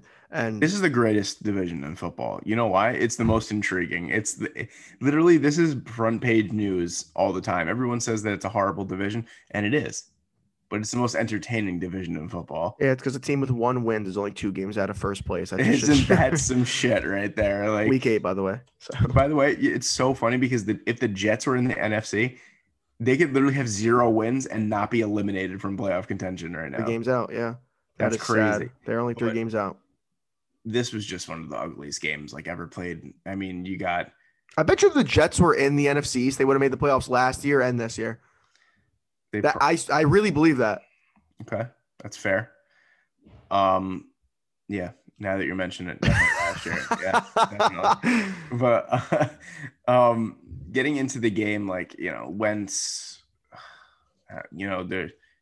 I don't want to he say, sucks. I- dude. I can't. You, we can't keep making excuses for him, bro. Like, like yes, you still don't have all your weapons, but like, what have we said this entire time? If you're truly elite, which I do believe, Yeah. that he can be elite because you know what? Like you look at like God, Carson Wentz sucks, and then he does like a triple spinorama, like he crack crashes through a table, throws a left-handed bomb down the field, and it's Yeah. perfect completion. You're like, all right, this guy could definitely be elite. There's something wrong with him. I think that it's going to come out at the end of the year that this guy has played injured all year. Yeah, That's just because he's been being battered like all year. You know what I mean? His and also his offensive line sucks. You know what I'm saying? There's only one starter from last year that's No, I- right now. Everyone else is injured. I'm gonna No. say this episode. You're right. He probably is playing injured. There's there's a there's a lot of there's a lot of problems in Philly, and I still will say, you know, for the rest of the season that Philly is the team to beat, only because you know obviously like Dak is out. Andy Dalton was not what we thought he was, and he's probably going to be out. And you know, Ben DiNucci's a seventh round guy from an FCS team. You know what I'm saying? James Madison and stuff like that. So, you know, what what else can you expect? This was an ugly game. I think it should have been a lot. It should have been a lot further apart. than it was. What was it, 23 to 9? Yes. The Cowboys really It should, suck. it should have been like 43 to 9. Like, Oh, what? I do want to mention that I had a nice little play here. Okay. Oh, I oh yes, yes, yes. Go ahead. Michael Gallup over 23 and a half yards was an absolute lock. I hammered it because he had no receptions last game and then everyone was how like, many, whatever. how many, how many yards did he have? I think I know he had over 50 because when I checked, 24. I was got the job done, but I know I think it was over 50. I, I, it was funny because they literally would just pass him screen passes and he would just get me the money. That's what it was. He would He would just get me he would just run. But But, yeah, there was nothing that you could expect from a Ben DiNucci led. You know, what I'm saying I'm not saying that the guy can't play. You know what? Ben DiNucci might wind up being the greatest quarterback who ever lived in football. yards, You know what I mean? Like Yeah, we right. don't know. But for his first start, you throw him in there against a, a division rival, Sunday night football, seventh round pick from a Division One B team. What do you expect? I I think that the Eagles should have done much better than they did. I think that the right outcome happened, but it was pretty damn ugly. I want to say one last thing about the Eagles and then I'm done. Um, Carson Wentz is probably the unluckiest football player in the history of football. The fact that this dude led the Eagles to the year they won the Super Bowl against the Patriots, like a 14 and 2 season, gets hurt, and then has Nick Foles win the Super Bowl for them, and then they build a statue for that quarterback, and then next year Carson Wentz is the starting quarterback. Like you can't hate your life more. I'm sorry, like I feel for Carson Wentz. I wanted to succeed because he's had nothing but a shitty end of the stick in his entire career in football, and he's good. He's just like not good, if you know what I mean. I do. that wraps up our quite lengthy but very entertaining NFL recap right there. I think that that was class. Um, I'm going to pull an audible right here, Matthew. hmm I'm going to say we take our break right now. Yes, sir. And we'll be right back once um we decide to come back. Yeah, so just stick around and wait. Kicking off the second half with a new segment here. Matt, I don't even know what to call this. What are we calling it here? Well, I don't know. You just put me on the spot, but I just seen the I don't even know, you dude. could up. So I think three, two, one should be the name of this. Three, Segment. two, one. Yeah. All right. So basically, what it is is we're picking um, a three point game from the. So this is like, so what we're gonna do is we're gonna predict for week nine of the NFL. We're gonna take three games each, and um, one of them is gonna be a three point play. That's really the more unlikely game, the more unlikely outcome. You know what I mean? The two Yeah. point play is kind of anything, and then the one point play is something that obviously is going to hit. So what we're gonna do is like we'll we'll keep you updated through Instagram of like our uh, records and how many points we have, all that kind of stuff for the rest of the season. So we're gonna see how it goes. Um, it's it's pretty short and sweet. We don't really have to give too much about it. But uh, Matt, if you want to start with your three point play for the week, I'm down. Um. Okay. Um. I thought we were starting off with the one point, but the three. If you want to go one, that's fine. Let's go one first. All right. So I'm sorry, just to be clear, because now I'm all over the place. The one point play is our easy is what is a lock, is what we have locked. Yes. All right, yes. so I'll start off with my one point play. I'm sorry, we're easing into this, boys. You might have the same one as me. Monday Night Football in East Rutherford, uh, East Rutherford, New Jersey. The Patriots will take on the New York Jets. I am locking the Patriots at whatever spread or just in general to win outright. Every time a team needs a bounce back win, the perfect team to play is not only, but the only team is the New York Jets. The Patriots will win this by like 45. Bill Belichick is desperate for a win, and they're still a solid football team despite losing a bunch of games. The Jets are absolutely awful, and they always lose to the Pats. So I have New England destroying the Jets in their hometown. That's my one. Okay. I have something similar. It's not the same game. I'm taking as my lock the Packers over the 49ers on Thursday night football. East. That's a one point play. I'm interested to see because that's That is that is my one point play only because I, you know, Aaron Rodgers is furious. Danica Patrick is not liking the fact that they keep losing. So he's gonna have to do something. He is gonna have to do something, and he is gonna beat. He's it's out for revenge first off because they got embarrassed in the NFC Championship game. And I know that Aaron Rodgers is petty like that, and I know that he's gonna want to kick the crap true. out of the 49ers. So that is my lock for the one point play is the Packers over the 49ers for I. I like that pick. I think the Packers win the game. The only thing is I, the Niners are good. Like people forget that. I Yeah, do. It's gonna. 'em. All right, let's ride. Um, two point or three point. We'll go two point. We're going order. Yeah, here. two point is just kind of like any game that you want that kind of like intrigues you a little bit. All right, I'm going Seattle versus Buffalo. Um, I'm taking Seattle Okay. away. Um, I don't think the the Bills Seattle's too good. It's it really just comes down to that. Like Okay, I like that. That's a solid game to pick off of too. That uh, that was ballsy of you. There's a lot of good good matchups. That's that's a solid. you're gonna to be go off. surprised when you hear my three point play, but I'm really confident that Seattle wins this game. Um, Buffalo's defense isn't as good as it was last year, in my opinion, True. and and Very true. hopefully Jamal Adams does come back to play this game for Seattle. And they're just rolling right now. That no one can stop Russell Wilson. It's his world, and we're living in it. So I have Seattle. Even though Buffalo's good, they might give you some good odds on Seattle this week just because Buffalo's good. But don't let that fool you. The Seahawks are much better than Buffalo. Yes, absolutely. My two point play this week. I'm going straight prime time, bro. Sunday night football. The Saints are going to beat the Buccaneers. Wow, that's ballsy too. In their hometown, in Tampa. Yes, sir. Yes, sir. And I'll tell you why. Because the Saints are just getting hot. They're getting hot and they're getting hot. I don't know. We haven't seen Tampa play this week yet. But as I've said before, I mean Brady's been on a hot streak, but he's so hot and cold this this year. And for some reason, on prime time this year, he has not looked good. He was on prime time week one against the Saints. He didn't look good, and he was prime time against Chicago, and he didn't look good either. So I don't know. Maybe Brady's got those butterflies, man. You know what I'm saying? But I'm going for my two point play is the Saints over the Bucks Sunday Night Football. I like that pick a lot, Peter, and I'm very excited to talk about this. I had a runner up here, but I'm just gonna not even do that. Cut the bullshit. I'm giving you my three point play right now. I got the Chargers beating the Las Vegas Raiders at home. Okay. Okay. Okay. I You know, this week kind of sucks. Sorry to cut you off. This week Yeah. kind of sucks because there's really no big underdogs in any of these games this week. If you think about it, well, I I I I think the Chargers would be the underdog in this. This is why No, I- I'm I picking agree. them. oh yes, yes, definitely. I think you're right though. There's a lot of kind of toss ups of here. Good games, yeah. Yeah, I'm looking at it right now. The records are all about the same in everyone. Like, look at that. They got Dolphins in Arizona. You got the Titans and the Bears. Like a lot of Yeah, you got the of- Vikings, yeah. Lions. A lot of the same records are playing each other. But I am taking the Chargers here, and I just think um they're due for a win. They've lost too much, and people are gonna give them a huge like in terms of the odds and everything. They're gonna be a huge underdog just because the Raiders are obviously the better team. But let's not forget that the Chargers haven't put enough points with Herbert. They are home. I just really like that game if they are the underdog. So I think that's a that is a solid pick, and I will tell you mine right now. Okay, one o'clock. The Indianapolis oh Colts. oh my god, will was my- beat that was my runner. the Baltimore Oh, Ravens. this is why we're the best show in the world because I literally said the Colts were gonna beat Baltimore. That is my three point play. The Thank you. Colts will beat the Ravens. The Ravens are reeling right now. Something is wrong with Lamar Jackson. And the Colts defense is, I think, across the board right now, besides for maybe sacks, stuff like that, is pretty much number one. So everyone's thinking going in, oh, the Ravens are number one defense, Ravens number one offense. That is not the case. The Colts are playing really good football right now. We talked about it before.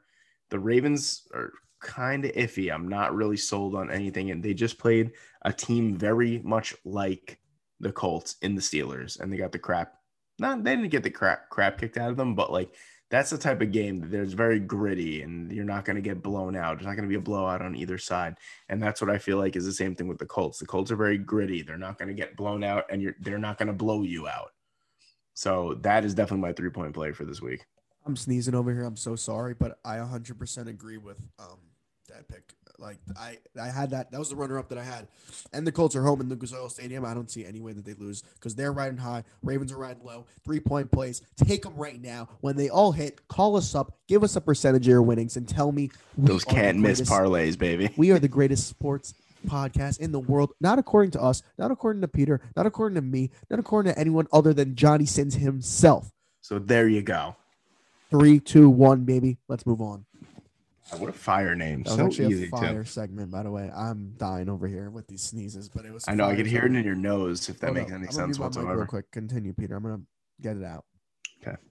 So I'm just gonna say this really slow so he could sneeze. But the next category that we had, um, not really category. The next talking point we had was I just thought it would be fun, kind of like the halfway point, kind of sort of not really week eight of the NFL season.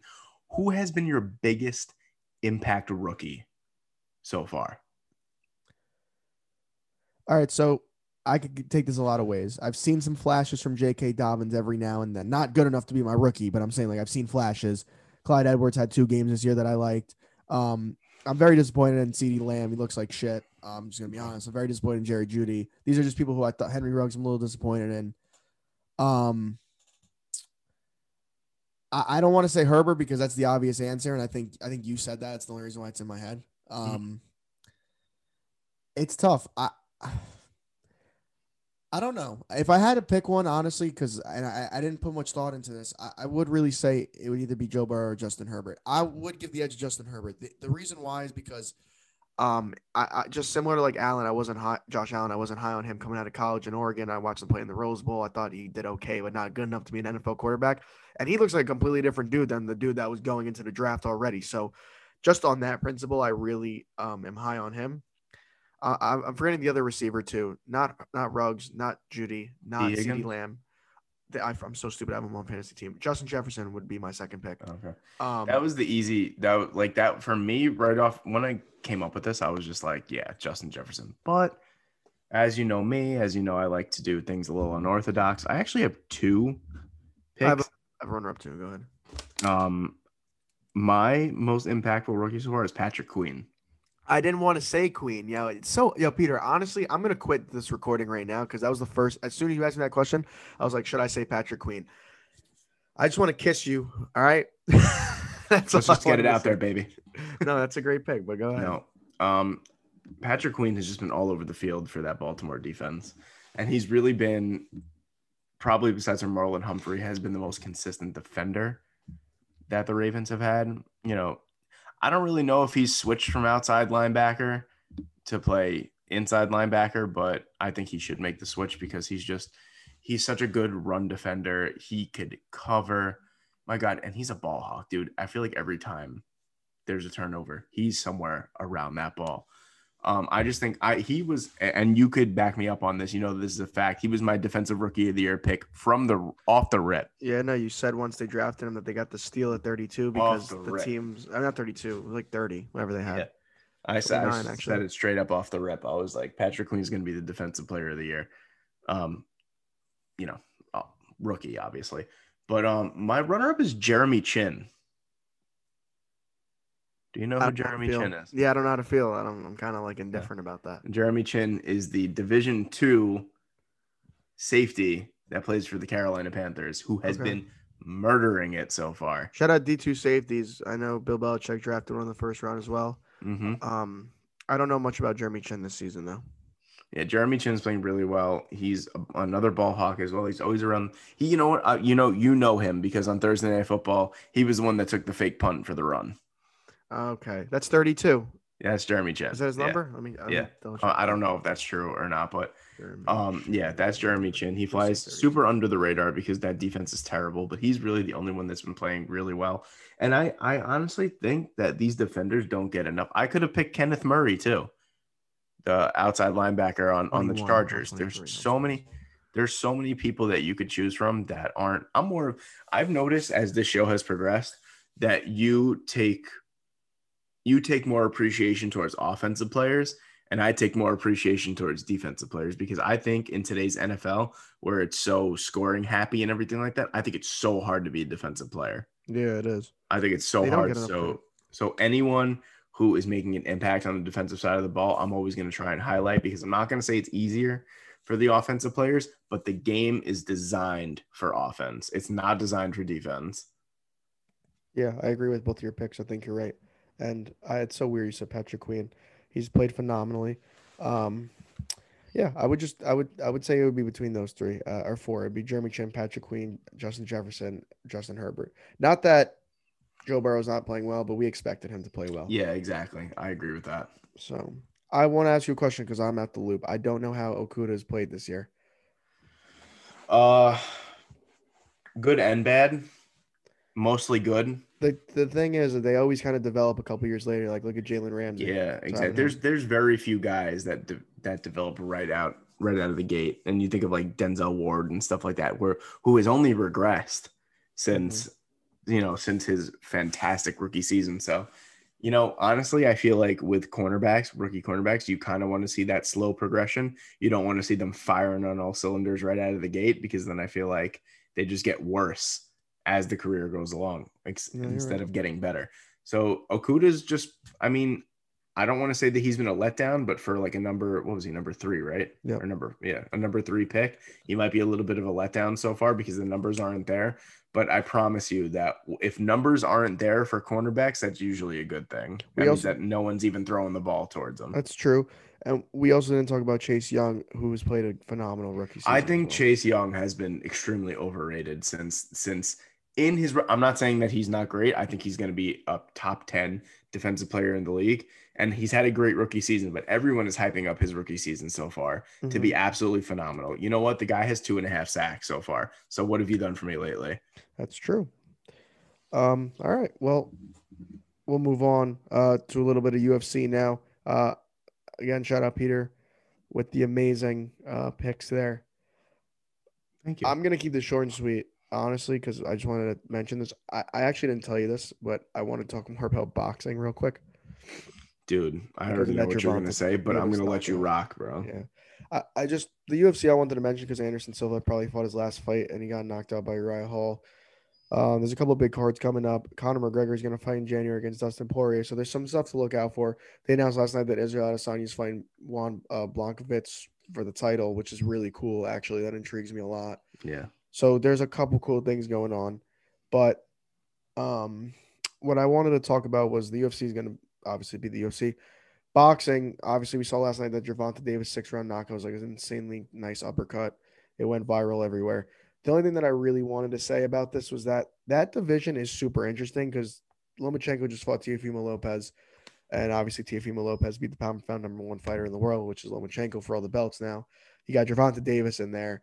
You got um, who is that? I can't see. It Who- says is that a Snapchat? No, it it's it's an Instagram story and it says when you run the beats and you run the streets. So it's Dwight Schrute holding Nicki Minaj's ass. I just thought I'd show you that because I, I think it's hilarious. But carry on.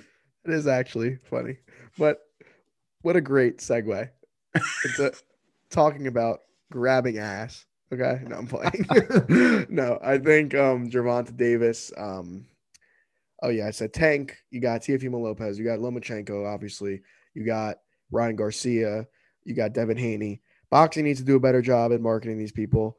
One, Especially Ryan Garcia. yeah, I, I hate him low key, but Me too, but he's very marketable. he is easily mark marketable and just there's too many belts like WBO, WBA, WBC, WBB, BBB, BBW. Like, you know what I'm saying? There's there's too much. Like, we don't know what we're fighting for. And the problem in boxing, which has been said over and over again, and I'm gonna keep it short and sweet, is there's too many promotions, there's too much ego, and there's too much money involved in the sport. You don't see the fights that you want to see. And if you do see them, you'll see them five years later after these people are out of their prime. So you have all these young, talented people. Let them fucking fight each other. It's enough's enough you want to take back this being the number one combat sport in the world because right now MMA is, then let them fight each other. That's all I wanted to mention because that knockout was insane last night. So that's it. And we're moving on to baseball.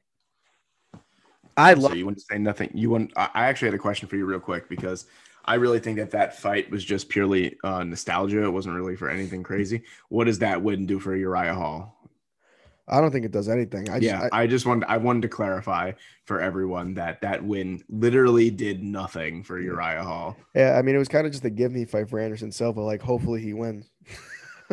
no, seriously, like No, he's yeah. a, he's one of the greatest to ever do it. Sorry, I just screamed. you can see how how old he was though, he's 45 now. I think bro. Like you could just see how old. How old oh, is you know Anderson I mean. Silva? You know exactly what I'm talking about. 45. 45. But you know what I'm talking about, like ring wise. Like No, no, you're right. He's he old, he's looks so old. He was once one of the greatest. He still is one of the greatest to ever do Yeah, it. No, I Just 100 percent agree. Time to go, bro. Time to Yeah. go. Father time caught up to him. Yes. Straight CM Punk. All right, Yes. moving on. I love this topic, by the way. Um, so notoriously, I can't start it off like that. Yeah, I'm just gonna go for it. Notoriously. No, I was gonna say yeah, notoriously. McGregor. notoriously racist. All right, So- well, you can't start it off like that. He's not even notoriously racist. No, he has publicly came out and said that he doesn't like the black the Black Lives Matter movement and stuff like that. Well, that's actually horrible, but um, like He's the- a very old school Yeah. manager. Let's okay. What- and wow, We're talking White Sox that really baseball. that this literally really sucks because I'm gonna read what I what I wrote here, and after you just said that he's not for the Black Lives Matter movement, I literally said, "Believe it or not, Tony La Russa getting the White Sox job is good for baseball." that is so fucked up.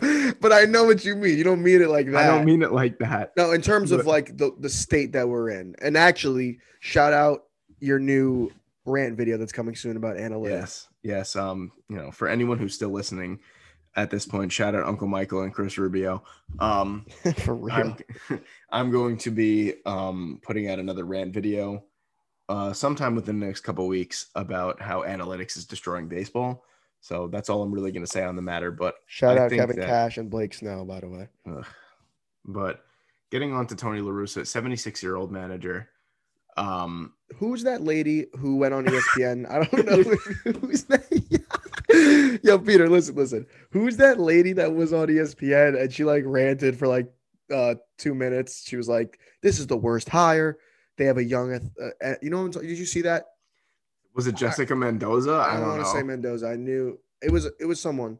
I really have the video. no I'll play it. I'll play it. But she said it was the worst hire because I don't want to hear that noise. they're electric and he's old. He's 76. He doesn't fit what they need. And we are going to tell you why we completely disagree. We don't stand by his racist beliefs if he is actually racist. I can't Look, confirm that. I just think it's a good hire because, first off, he's not an analytical guy. And you know what? The White Sox themselves aren't really the most analytical franchise.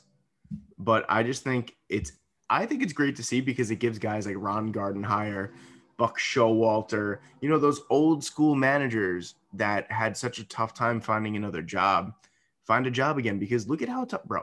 Joe Girardi was straight up last last year. I'm gonna say he was the best manager on the market last year. And look at how long it took him to get a job. And he had to beg with the Phillies front office to let him manage the way that he wanted to manage, not Mm. by a binder that the president of baseball operations printed out for him and said, look, you have to read from this and you have to manage from here. Dude, it seems like ever since the A's found success, like, like with Moneyball, and I, I hate to bring it up because I just watched the movie. No, seriously though, like ever since they found success with the Moneyball system with analytics and that, the game's been completely different. I think also it's overtaken baseball. Like I think eh the Rays have something to do with that. I think Joe Maddon has something really to do with that if we're really getting down to it, because I think the analytics of baseball really hit an apps like popped once the shift came to fruition. Yeah. Once Joe Maddon started applying the shift, and people were like, at first they were like, "Wow, this really works," and, and obviously it still works. But what, but what I'm trying to say is, I'm not saying that Tony La Russa is not going to have any analytics in his managerial style. Obviously, it's going to be implemented. That's the way baseball is. It's an ever-changing game. Just because you're 76 years old and, and he knows that. I think you've been managing for 41 years, exactly, and I think that's why they brought him in. But he has an see Kevin Cash cannot manage from his gut anymore Mhm. because I bet you I'll bet every dollar that I have, which ain't much after losing that can't miss parlay. yeah. but I can guarantee you that if Kevin Cash could manage from his gut and not from a binder, there was no shot that he was taking Blake Snell out of that game. Mhm. But Yeah. the, the binder said, we don't want anyone facing the lineup for a third time. Fair time, man. He could have been pitching a perfect game, and I guarantee you he would have taken him out because the binder told him to. No, you're right. So I think that Tony La Russa has that experience and that like calm demeanor to the fact where, you know what I'm saying? Like he could have the binder there. It could tell him what he should do, but they also give him the respect and they give him the buffer zone where it's like, yeah, we'll let you make your own decisions with no repercussions. And I feel like that guy, guys like Kevin Cash, guys like Aaron Boone, all these analytic teams and stuff like that can't do that. I don't think the Yankees give Aaron Boone any leeway when it comes to managing. I don't think they let him manage from his gut. He's just clearly a puppet, you know what I'm saying, for the analytic front office. And that's basically what it is. And I don't think Tony La Russa is going to be like that. And oh, I have a Papa Andersani prediction. So let's see if it comes true. But the Papa Andersani prediction is that Buck Showalter will be the new bench coach of the New York Yankees I love it. I love it. I love that it. like and you know what i think that would be fantastic but i don't want to get off into um you know a side topic or anything i just think that yes the white sox are electric i don't think that they're really a great team though and I say that because you know this for a fact too, they don't hit well. Mm-hmm.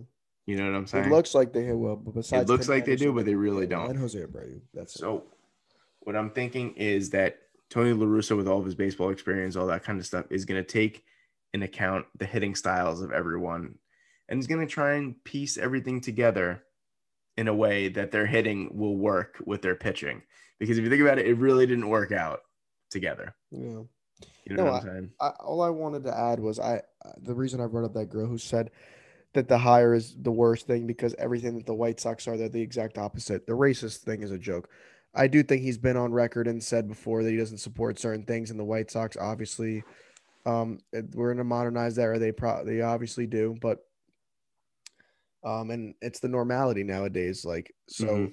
he grew up in a different generation. My point is, the lady said it was on ESPN um, that it was the worst hire because it was pretty much everything opposite from what the team stands for. But I disagree. I think bringing in an old dude to a group of young guys actually is a great thing. And to see Tony La Russa back in the league is pretty fucking cool. Pretty, like, pretty cool.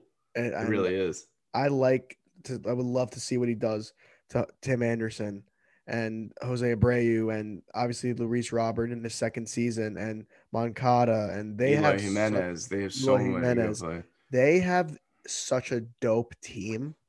And I think they found the one piece that they're missing. And everyone's bashing it, it seems like right now. But from TTL Sports, I like Peter, it. We love it.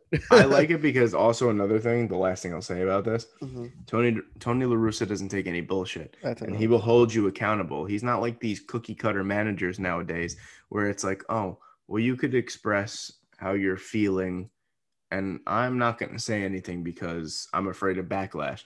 Dude, I listened to what Blake Snell said after game six. If I was the manager, I would have ripped right into him. He basically threw Kevin Cash and the whole analytics department of Tampa Bay Rays under the bus.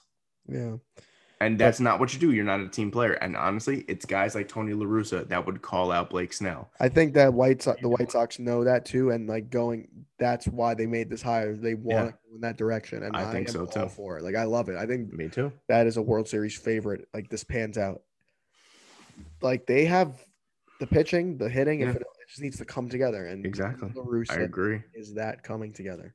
I agree 100%. I want to move on to another hire that uh, I just felt like we could mention. I don't really want to talk about it because I don't like this guy at all. I think it's a good landing spot for him, though. I think it is. A, it's a great restart for him. That's for sure. They have a It's a of- big ballpark, so the trash cans in center field, you won't be able to hear them that well. from the dugout. But uh, AJ Hinch was hired by the Tigers uh, after being suspended for the year, and not being able to manage anything like that. well, we knew he was um, going to get a job again. Yeah, obviously. And same thing with Alex Cora. Once Alex Cora comes back, he's going to get a job too. Probably not with the Red Sox, but with someone else, you know, that needs a manager with experience. You know, you can't listen. You could say that they cheated. You could say that AJ Hinch did all this, but he's managed good players before, and he knows how to get to the World Series. The, the, the, So the Tigers also have um, a ton of young talent, and you've said this before. The rotation's absolutely insane. I think if Yeah. they in a couple of years it will be. So, um, Hinch is no secret to having an insanely good rotation. With I don't even gotta explain the 2017 Astros, but I think it's a good restart for him, and I think it's a good restart for them. I think it works out. I don't like him, but I think it works out. I, I think it definitely works out too. I, I think that's kind of like a long term hire where it's like he's going to endure a f- couple of years, maybe even three or four years of just like either crap baseball or mediocre baseball. But you know, once you get guys like Casey Mize, shout out Matt Manning, you know what I'm saying? Like you get Spencer Turnbull in there, So I'm saying Matthew Boyd pitches to. Michael Fulmer, maybe. Thank you. You know what I'm saying? Keep Dude, going. like it's it's just gonna be crazy. Like, and they don't really have much in the hitting department. I think their best hitter is like Niko Goodrum. So they're gonna have to get out there. They're gonna have to start spending some money and stuff like that. But right now, if they're laying low, you know, they're saving their cash. It's gonna be it's gonna be very trim off season for a lot of teams like the Royals, the Tigers, the uh, the A's, the Rays. You know what I'm saying? All those very small market teams that probably only have they don't probably don't even have millions of dollars to spend. Matthew, they probably have like hundreds of thousands of dollars to spend. You know that they could spare. Uh, where where we we should count ourselves lucky, count our blessings that the Yankees probably still have millions upon millions of dollars to spend in the offseason. Somehow. But um, Yeah, I think it's a good hire for the Tigers. I just personally don't like AJ Hinch, but I think that you know the experience factor and everything like that. It's a lot better than hiring someone like um I think it was when oh god I don't even remember his name and I'm I'm kind of pissed that I don't remember his name anyway. I think it was after Ron oh it was Ron Gardenhire. I think was the Detroit um coach and then they hired Brad Ausmus after. Brad Ausmus had no experience. He wasn't that good all that kind of stuff. So it's good to hire someone with experience um some playoff experience knows how to get there. You know what I'm saying? And maybe he could uh you know, bang some trash cans. Who knows? We'll see what happens with AJ Hinch. Um, we got one more baseball though, and this is a really good one. You're not going to expect where I'm going with this. you're not going to expect mine either so Watch us have the exact same pick. That's All right, it so seems like a I- common trend on this show. I have two I have a position player and a pitcher Likewise, and they're Oh. both going to the same team for me. Oh my goodness. All right. So the question I propose to Matthew is what is your most surprising free agent signing prediction for this year? All right, I don't know where Trevor Bauer is going to play. Uh, if I had to guess, it would probably be back in, in with the Reds. Honestly, um, I will tell you this: Th- that is not my pick. Masahiro Tanaka is going to sign with the Los Angeles Angels, Okay. All right. Wow. Okay. I kind of like that a lot, actually. and That is a I- good pick. and I have another one. Um, you're gonna be mad at me for this one. DJ LeMay, LeMahieu will also don't say it. Please don't Los say it. Angeles Angels. Why would you say something like that? I, as a Yankee fan, would be heartbroken. Let me ask you a question though. I Where's he, gonna, where's he gonna where's he playing? You could throw him at second or first. They have David Fletcher. They Or have first. Jared Walsh at first base. They have Anthony Rendon at third. First of all, DJ LeMay, who's a you could throw him, you you could DH either of those guys.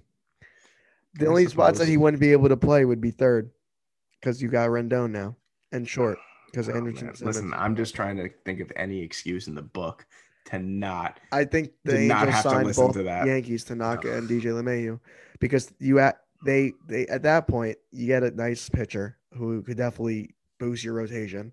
He's And their he's their best starter for the They could last afford ten him. years. They could afford him. They have a Not- not- I'm terrible about DJ. rotation.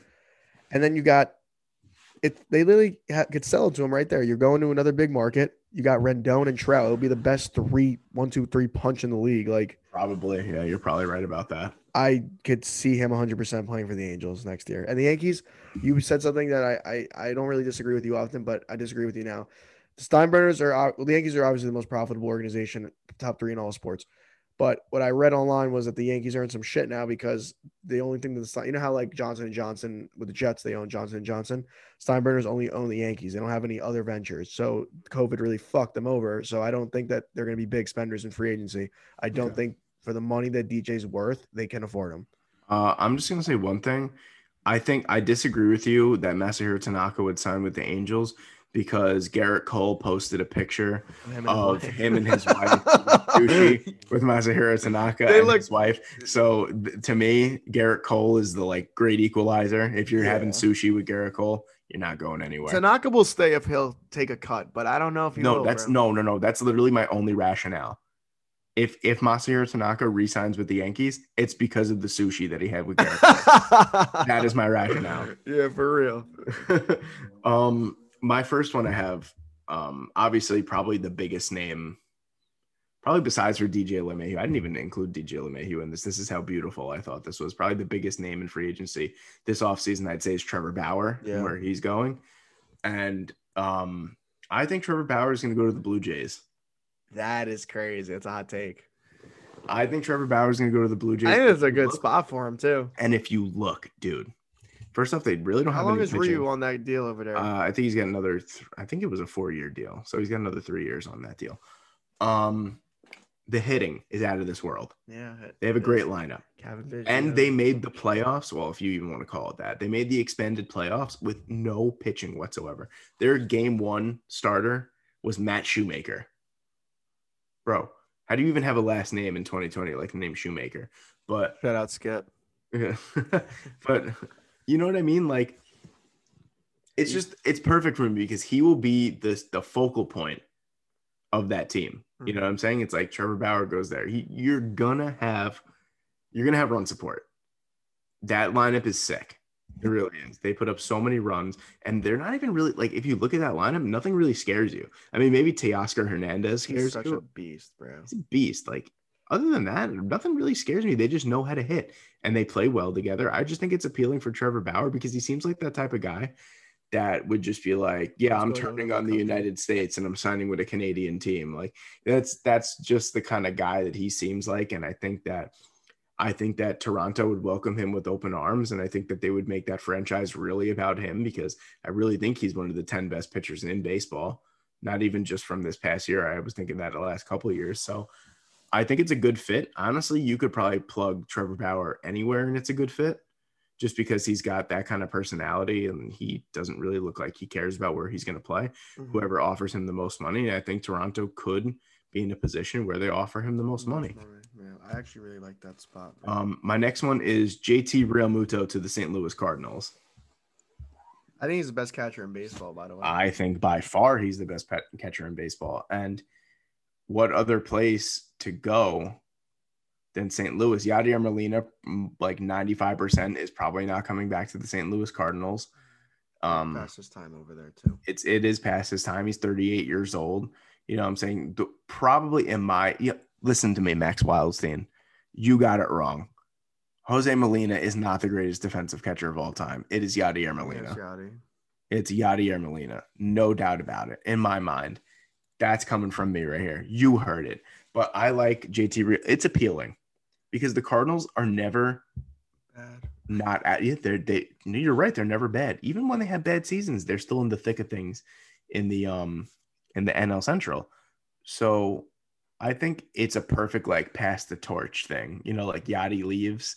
Like, oh God, who's gonna who's gonna be our next best catcher? And then it's like, oh my God, the the best catcher in baseball is with us now, and he's gonna want a fat check. The only other place that I could really see him going is to the Mets. And the only reason why is because I know that Steve Cohen is going to want to come in and make a big free agent splash. And he might even offer JT Realmuto $30 million a year, which I think is ludicrous for a catcher. That's just my opinion because you can get quality catching from guys like Kyle Higashioka that probably cost pennies. But um, Yeah, you're right. You might want. No, I see. I just think that St. Louis, St. Louis quietly always like nabs a great free agent every year. And I think this year they're going to nab the biggest catcher. the biggest catcher in the game in JT Realmuto. I really like that landing spot for him. I think he plugs right into that rotation rotation, right into that batting order. Um, probably right behind um right in front of Paul Goldschmidt and right behind Paul DeYoung. So they they have a sneaky good lineup and they have a sneaky good team. So that could be the final piece, honestly, that gets them to be a real contender in the NL. I agree. I don't think he stays in Philly. There's no way. He's fed up in Philly. I think The Bryce Harper is, fed up in was Philly too. No, I was gonna say uh, the only reason I think he'd stay is because of Harper, because him and Harper are obviously very close. So we'll see what happens with JT. But I like all the picks, uh, and his free agency is gonna be insane. I think it starts actually yes today soon. It starts yesterday. Did it start already? I don't know. I, I, don't read think an so, article where free agency started. Whatever, we'll see some things soon. Shout out to Steve Cohen, by the way, in the purchase of the New York Mets. As a Yankee, I did want to mention as a Yankee fan, uh, when I saw I that it's the great. biggest prick in New York City, Bill De Blasio, was trying to cancel the sale of um, the Mets. It was heartbreaking because they deserve a new the new new ownership over there. I'm and I hate them, and I, not that I hate them, I just I really wholeheartedly mean like they needed that. I mean, it's about time that Bobby Bonilla's contract should be paid off.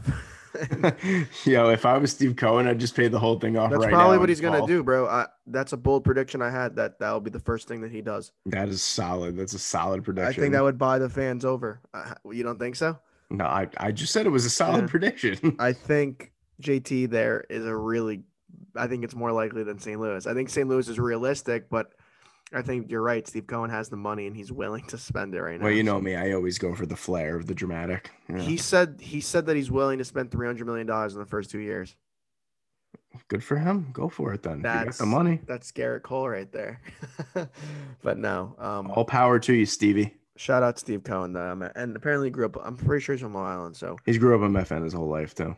Yeah. So shout out that, and it's fuck Bill De Blasio on on my side. Oh, it's always on my side too. So. um, and I think it comes to that point. This was a really long episode, but it was needed. This was quality. Um, listen, I'm just gonna say it right now. If you're listening up until this point, Chris Rubio, I want you to pick my seven team parlay for week nine of the NFL season. Just Chris Rubio or anyone who's listening. Anyone. I just said Chris Rubio because I know he'll be listening up until this point. But any TikTok, Twitter, whatever the hell it is, I don't care. My person, my personal accounts. If you have my phone number, you know, if you have my phone number, go for it. I don't care. Whatever.